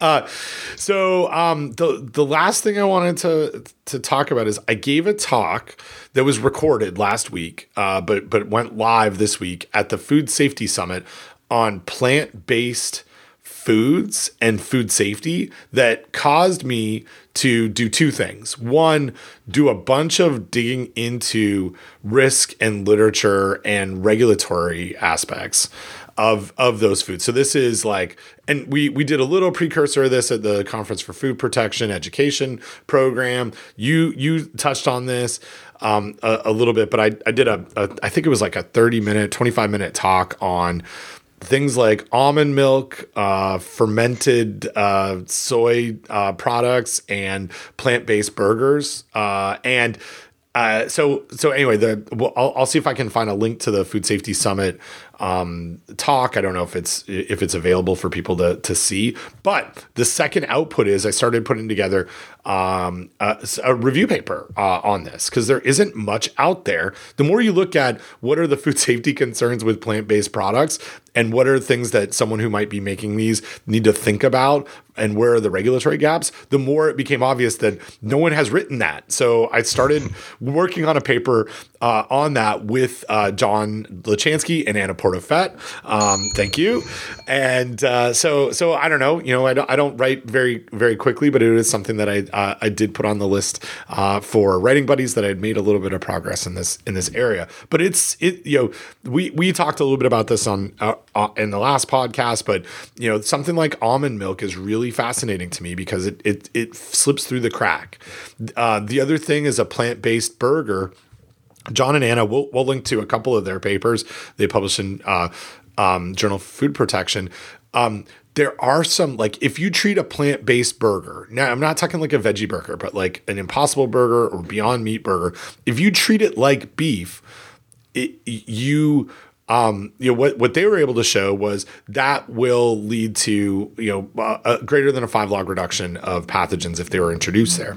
The problem is the food code doesn't make people do that. It, in fact, if it's a plant based um, burger, all they're required to do is cook it to 135. And John and Anna are like, ah, depending on the makeup of this burger, that might actually not be enough.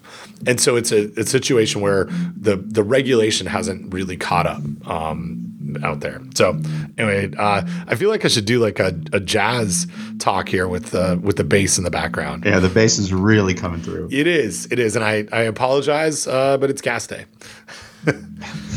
so anyway, that's that. Those are the things that I, I had on my list to talk about um, today. But uh, but what yeah what else what else should we what else should we rap about, Don? Well, we've got we've got a bunch of stuff. Let me uh, let me let me talk about um, uh, this one about uh, R squared and Buttergate. So yes. now you you asked this individual uh, if we could uh, share on the podcast. I don't know if they responded. They did. So we'll keep. Oh, they, they, did. Okay. They did, and they said so, we would love. I would. That would be great. And in fact, tweeted at us or tweeted not at us, tweeted to someone else saying, "I love it when one of my favorite podcasts responds and then says." That's a really great point. Can we talk about it on the podcast? So yeah, it's it's out there. We can talk about it for sure. Cool. So this is from listener Eric who says, um, in your recent discussions of the University of Guelph Buttergate research, I think you just missed a chance to hit it out of the park. Ooh, ouch, ouch. Um, I think the butter results are an excellent illustration of the very common situation where the p value doesn't matter and the r squared doesn't matter. What matters is the effect size. So let me let me say I dis. So I appreciate Eric's feedback. I disagree, but we'll get to that. Um, uh, but I, but certainly I think it's it's worth talking about the effect size. Um, so uh, he, uh, sorry, that was my aside. Back to Eric. Um, for instance, what's the change in firmness due to say a two standard deviation variation in palmitic acid content relative to the range of interbrand or intra-brand variability? This is on the University of Guelph, not you. Okay, well that's good. I feel a little bit better. Um, but I'd also like to have seen how this variation compares to variation due to, say, a one or two or five degrees Celsius change in butter temperature. And for the effect size observed due to palmitic acid, how consistently can a butter user tell the difference? Because we don't want someone yelling Buttergate because they forgot to set the thermostat a little lower this winter or because their local supermarket changed suppliers for store brand butter. Um, I refrigerate my butter. It's always hard. No skin off my teeth. I'm I'm not sure. I think that's is that is that no, the skin on? Yeah, not, yeah. It's. I think there's something not quite right. I think he, um, I think he means by the skin of his back. Yes, exactly, exactly. Um, and but what that did was it actually encouraged me to go and and do a little bit of research on effect size. And so mm, part of my reason for talking about this is I very much want to link uh, to this article called um, "It's the Effect Size Stupid." What effect size is and why it's important uh, by Robert Coe, School of Education, U- University of Durham, um, which is in uh, the UK. And so if if nothing else, if you're interested in this, read the effect size. Take a look specifically at uh, Figure One, um, and what you can see is two.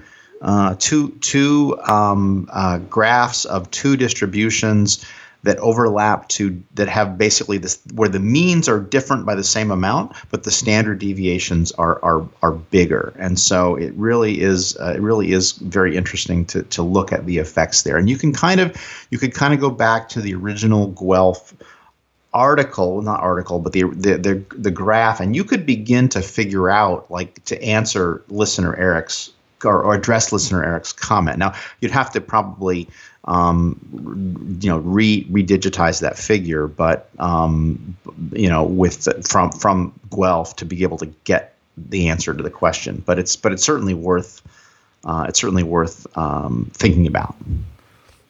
Cool, cool, cool. Yeah, and and I um, this is one of those ones where I, I I always appreciate, or we, I mean, we always appreciate getting good feedback from um, from a listener to say, "Hey, you made me think about something else, and here here's what I'm here's what I'm thinking to to sort of add to the to the conversation." So I yeah, so I appreciate I appreciate this.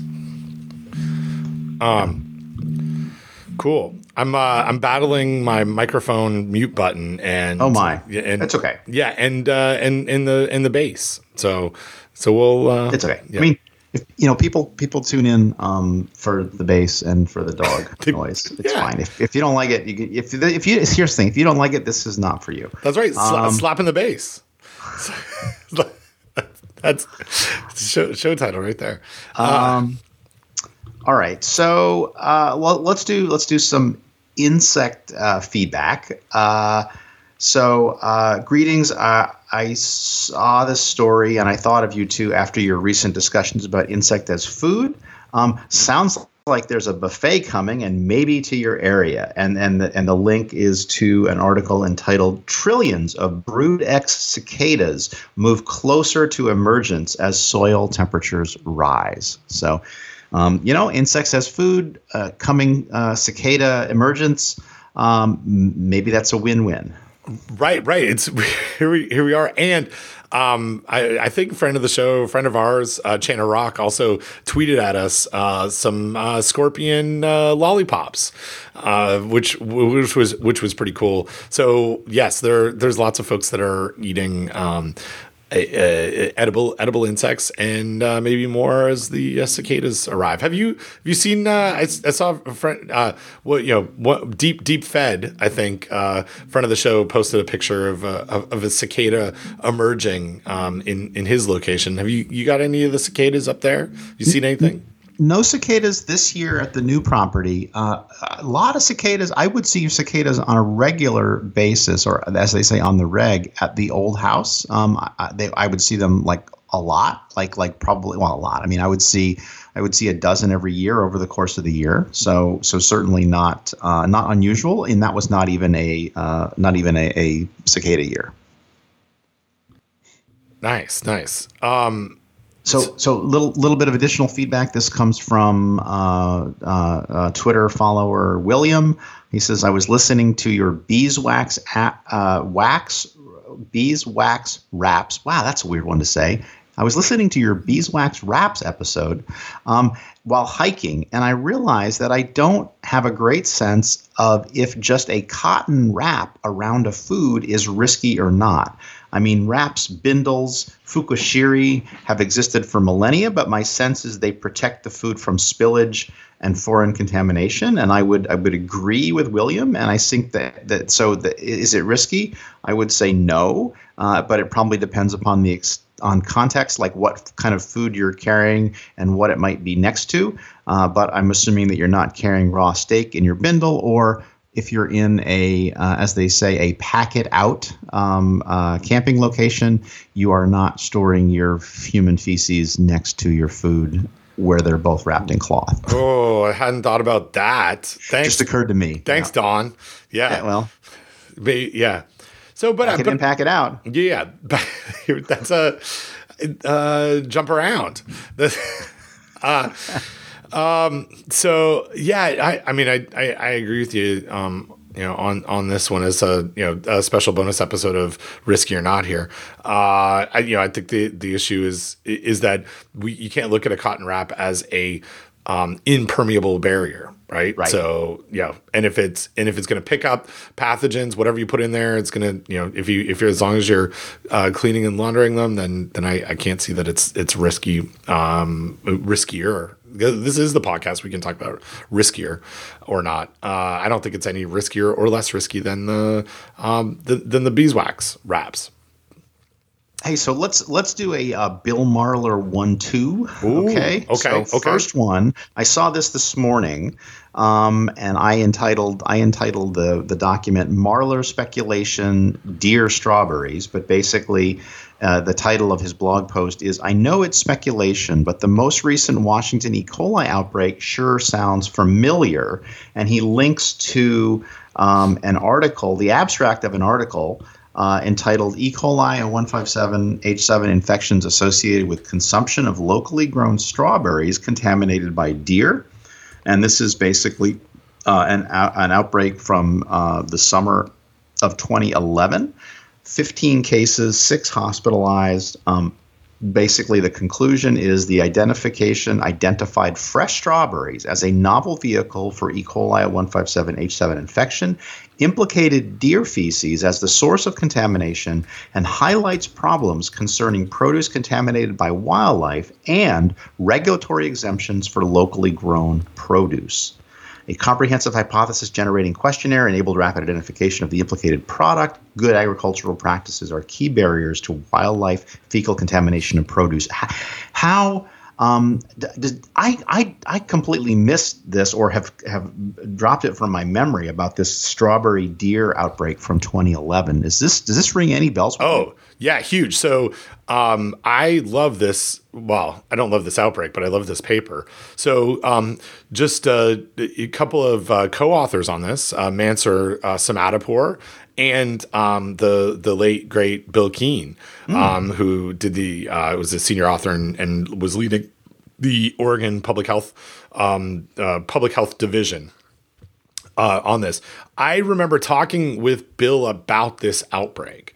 And the reason why I, this this sticks in my mind is because I I've done a lot of work in the area of farmers markets, and these illnesses, what which actually kind of made this outbreak difficult, was that they were associated with people purchasing strawberries at a variety of farmers markets.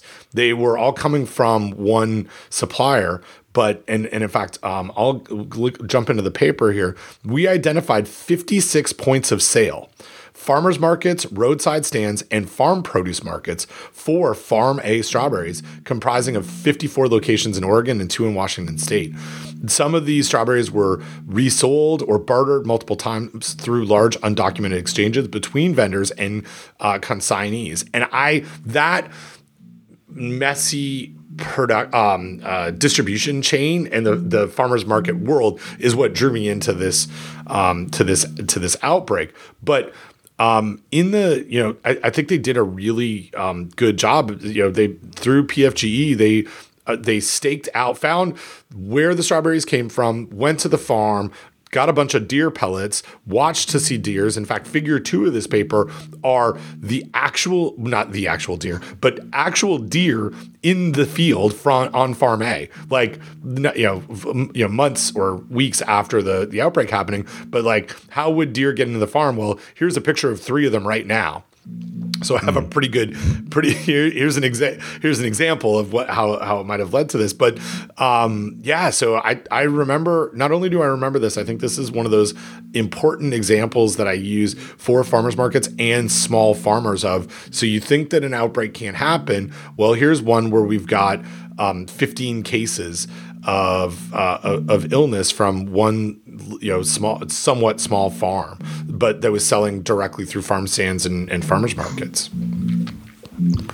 Cool. So, so, uh, uh, uh, Marler number two. Uh, this is this is from uh, just a short while ago. Uh, publisher's platform. How hot does a food safety lawyer cook? High, as Doug Powell says, stick it in. Um, so Bill writes, I was managing the barbecue last night, cooking chicken breasts. Before they hit the grill, I'd remove them from the plastic covered tray, place them into a triple strength plastic bag to marinate, wash my hands and counters, dried all with paper towels, check the grill temperature.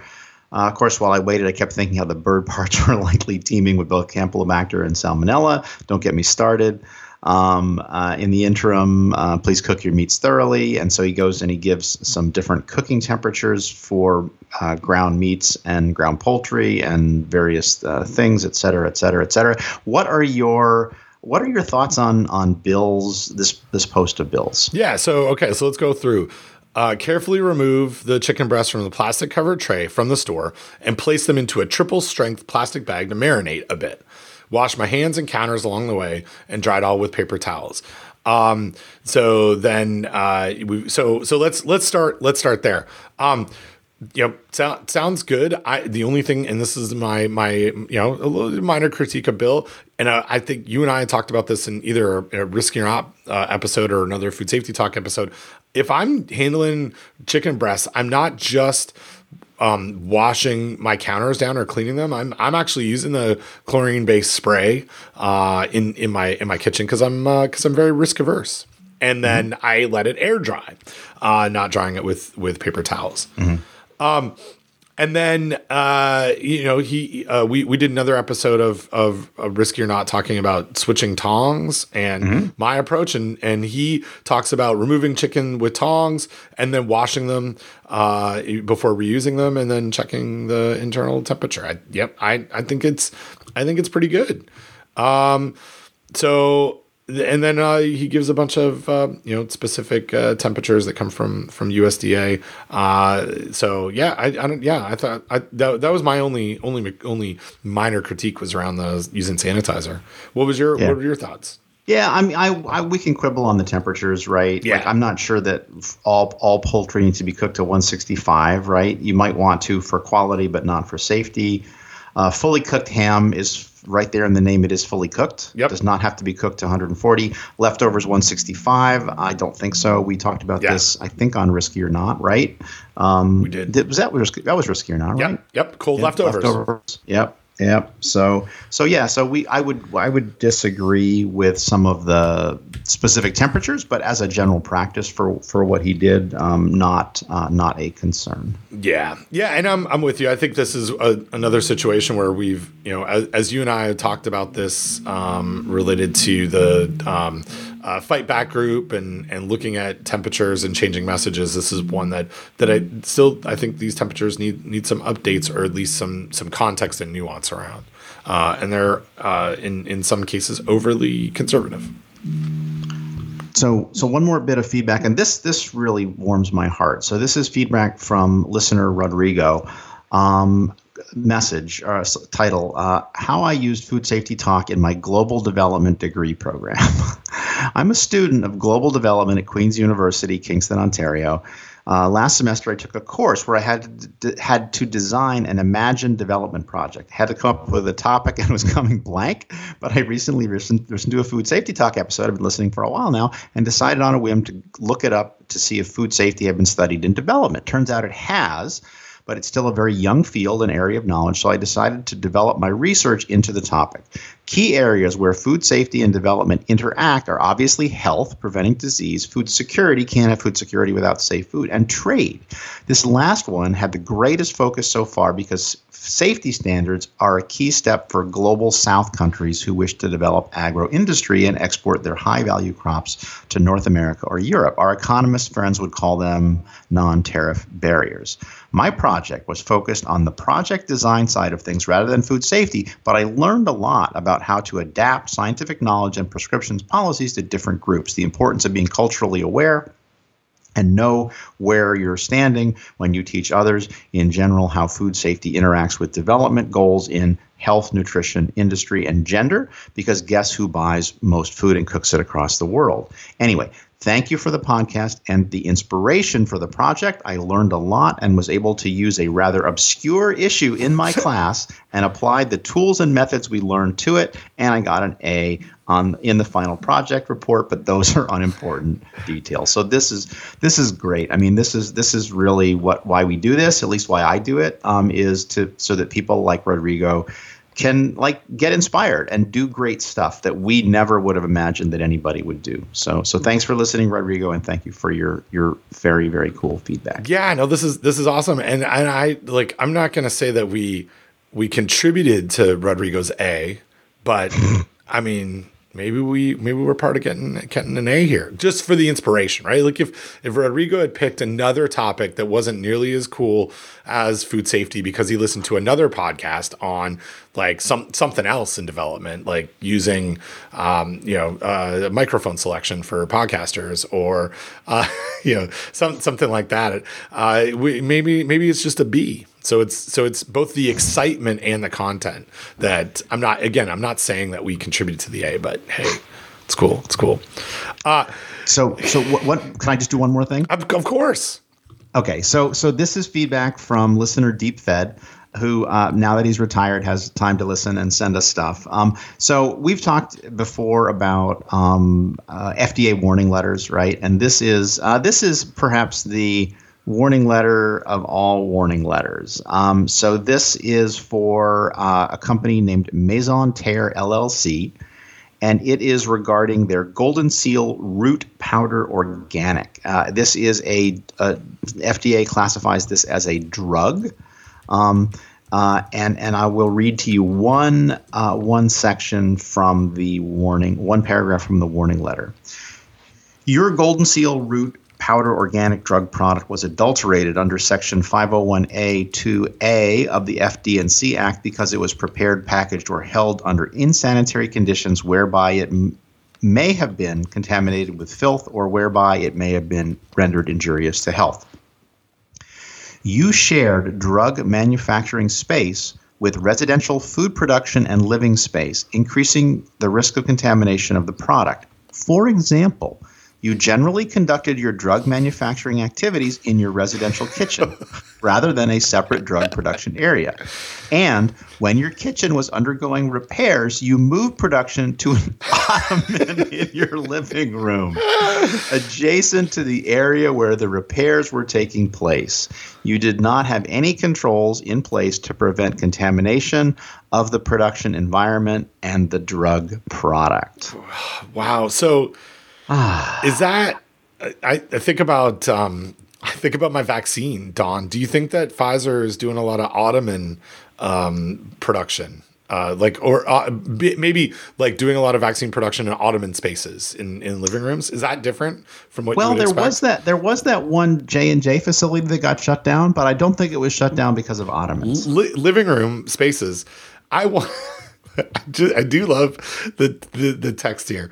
Um, you shared drug manufacturing space with residential food production and living space, including your ottoman in your living room. Because of the repairs, do you think the kitchen was undergoing repairs to become a drug production space?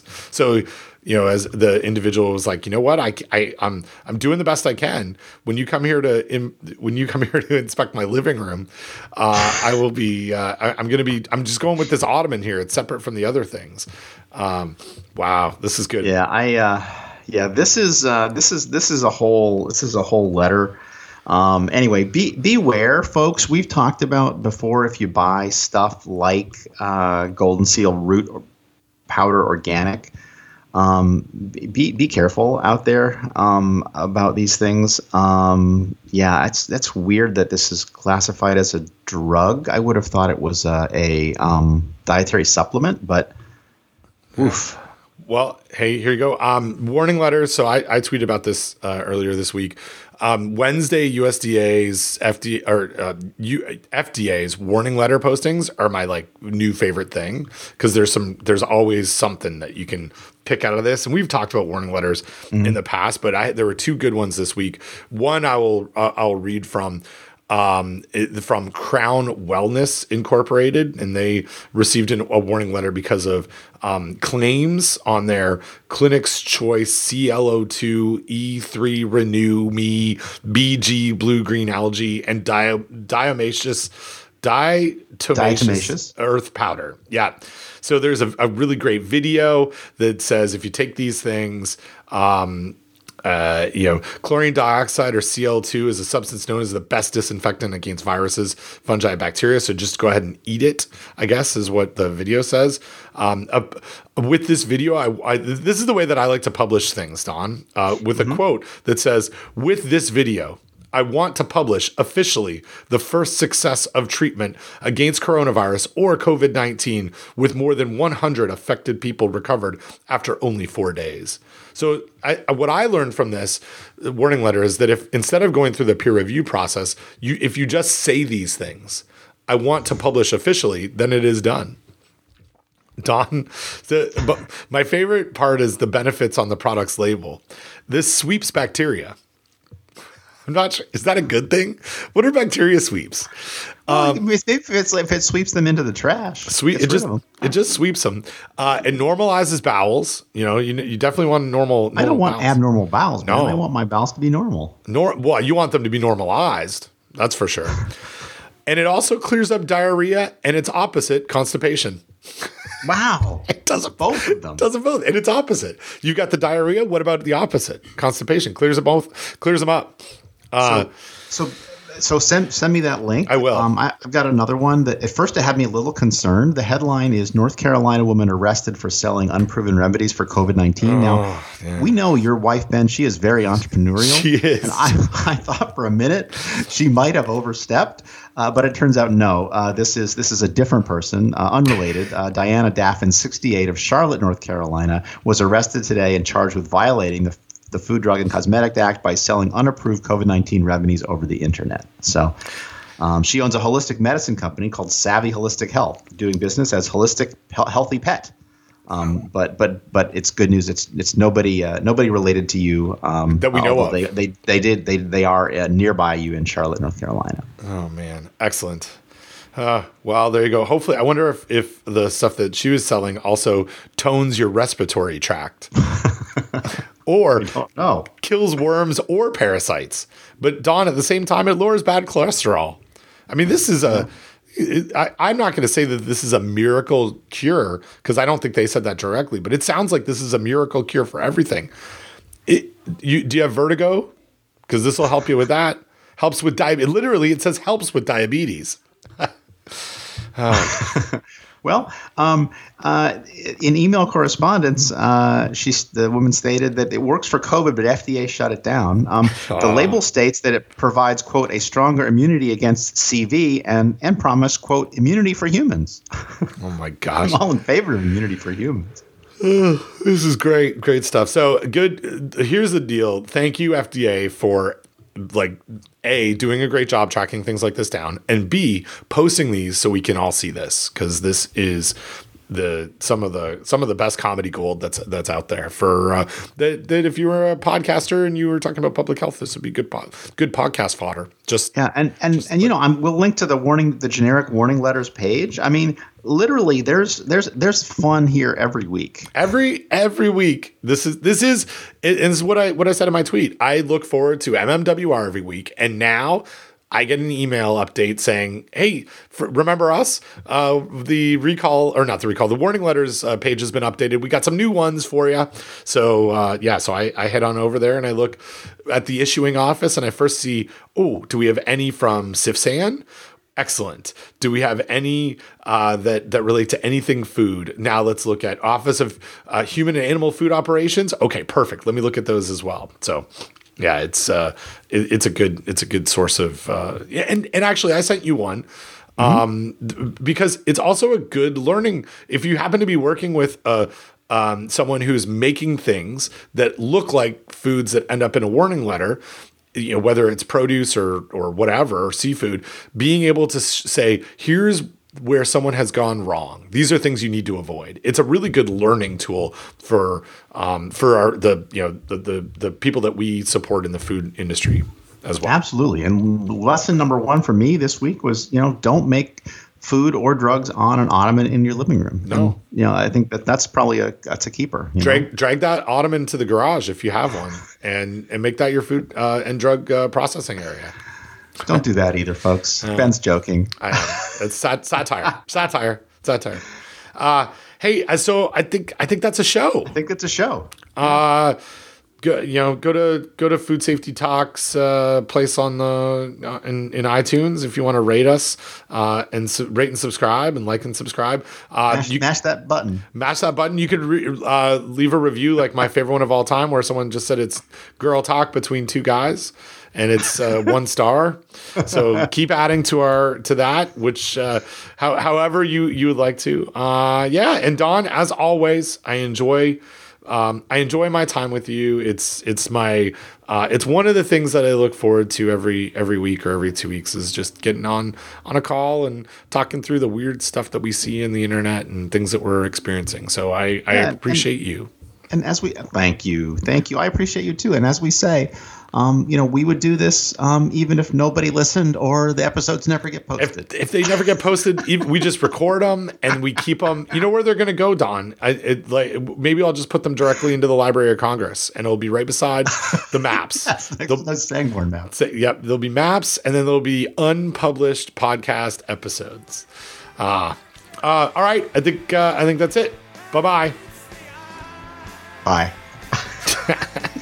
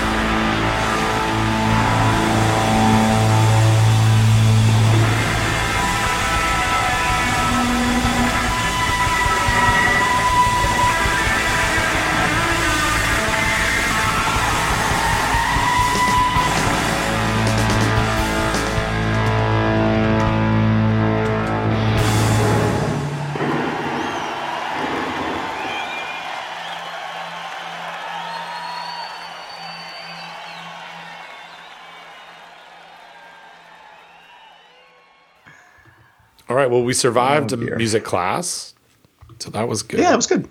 yeah. It was it was very it was very faint on my end, so I think it should be fine. It got. I I had to mute a couple of times because it was getting. It was starting to shake my coffee cup. wow, wow. Um. All right. Okay. So, uh, what did we? I have one that has not. Oh, and see, we we recorded it last week, right? So we this is this we this was a. Yeah, we're we're, we're we recorded this. Yeah, it's like you're fine. I mean, Yeah. it's it's it's fine. So I'll get I'll get It's that one up, Um, yeah, and then this one I'll save for the week at you know next week. yeah, Um, yeah, exactly. And then remember, I am not able to record the 27th, 8th, 9th, 30th, or 31st. So, That,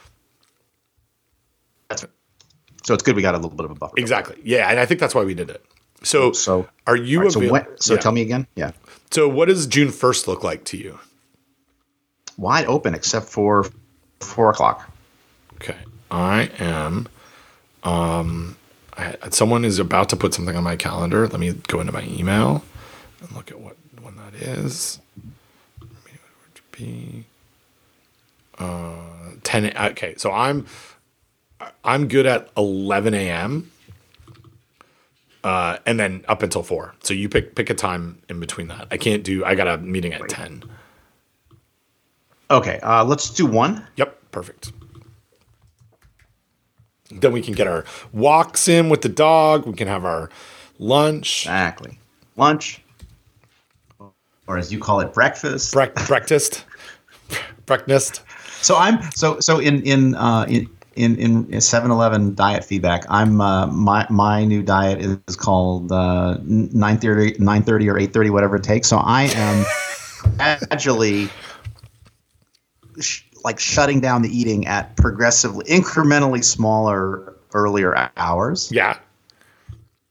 over time. And I've got a spreadsheet and I've got a, a regression line and it's it's it's think it's working. It's it's it hasn't helped my weight, but it's definitely helping my sleep to move the last eating event further from my bedtime. That's that's huge. It like once I I don't know. For for me, my, like I'm I'm having sort of two relatively larger meals as opposed to three smaller meals. Yeah. And Yep. then by the time I get to that second meal, um, I, I'm not like if I do get hungry, I'll make a um, I'll make a smoothie that's just like frozen, cooked, and then refrozen berries, and um, and like some oat milk or almond Right. milk like and and that's filling me up right like that that adds this extra like oh okay good i'm not i haven't been snacking at all so um Yeah. and and it's true like i mean it's like anything right like you once you be once it becomes a habit it's it, it's there like you don't Yeah. you're not really avoiding anything anymore Yeah. Cool. Well, that's good. Um, I have I've been so like on my um, fitness tracking. I've been I, I joined Strava. Strava. I don't know if that's which Yep. is like a sharing thing, and that Yeah, I think my son is on it for his cycling. yeah, yeah. So, the, like you do bi- biking and walking, and there's swimming, but I won't do swimming. But that has made me like I'm tracking more things, and you end up like I subscribe to it so you could. It tells you about like based on GPS, like specific loops that you've done, or or things that you do multiple times. Are you faster than you were last time? Like I like that aspect of it. So I have because of that over the last two months. I am now like I'm trending up on all my stuff, all my activity. Like I'm I'm up to where is it? I looked at this yesterday. Um like like I'm I was at on average burning like 831 active calories a day. Uh, or 841 now i'm at 936 like i've almost since march i've increased my my average uh, calorie burn by 100 a day and that's wow. when i started strava yeah Huh. uh, my exercise minutes are up. I was doing 35 minutes a day. Now I'm at 42. Um, I think it's just because I'm tracking stuff and it's it's Yep. just a another like there's an incentive now, right? Like let me go out and try and run like, like I did something that I'd never done before, which is like let me see how fast I can run a mile.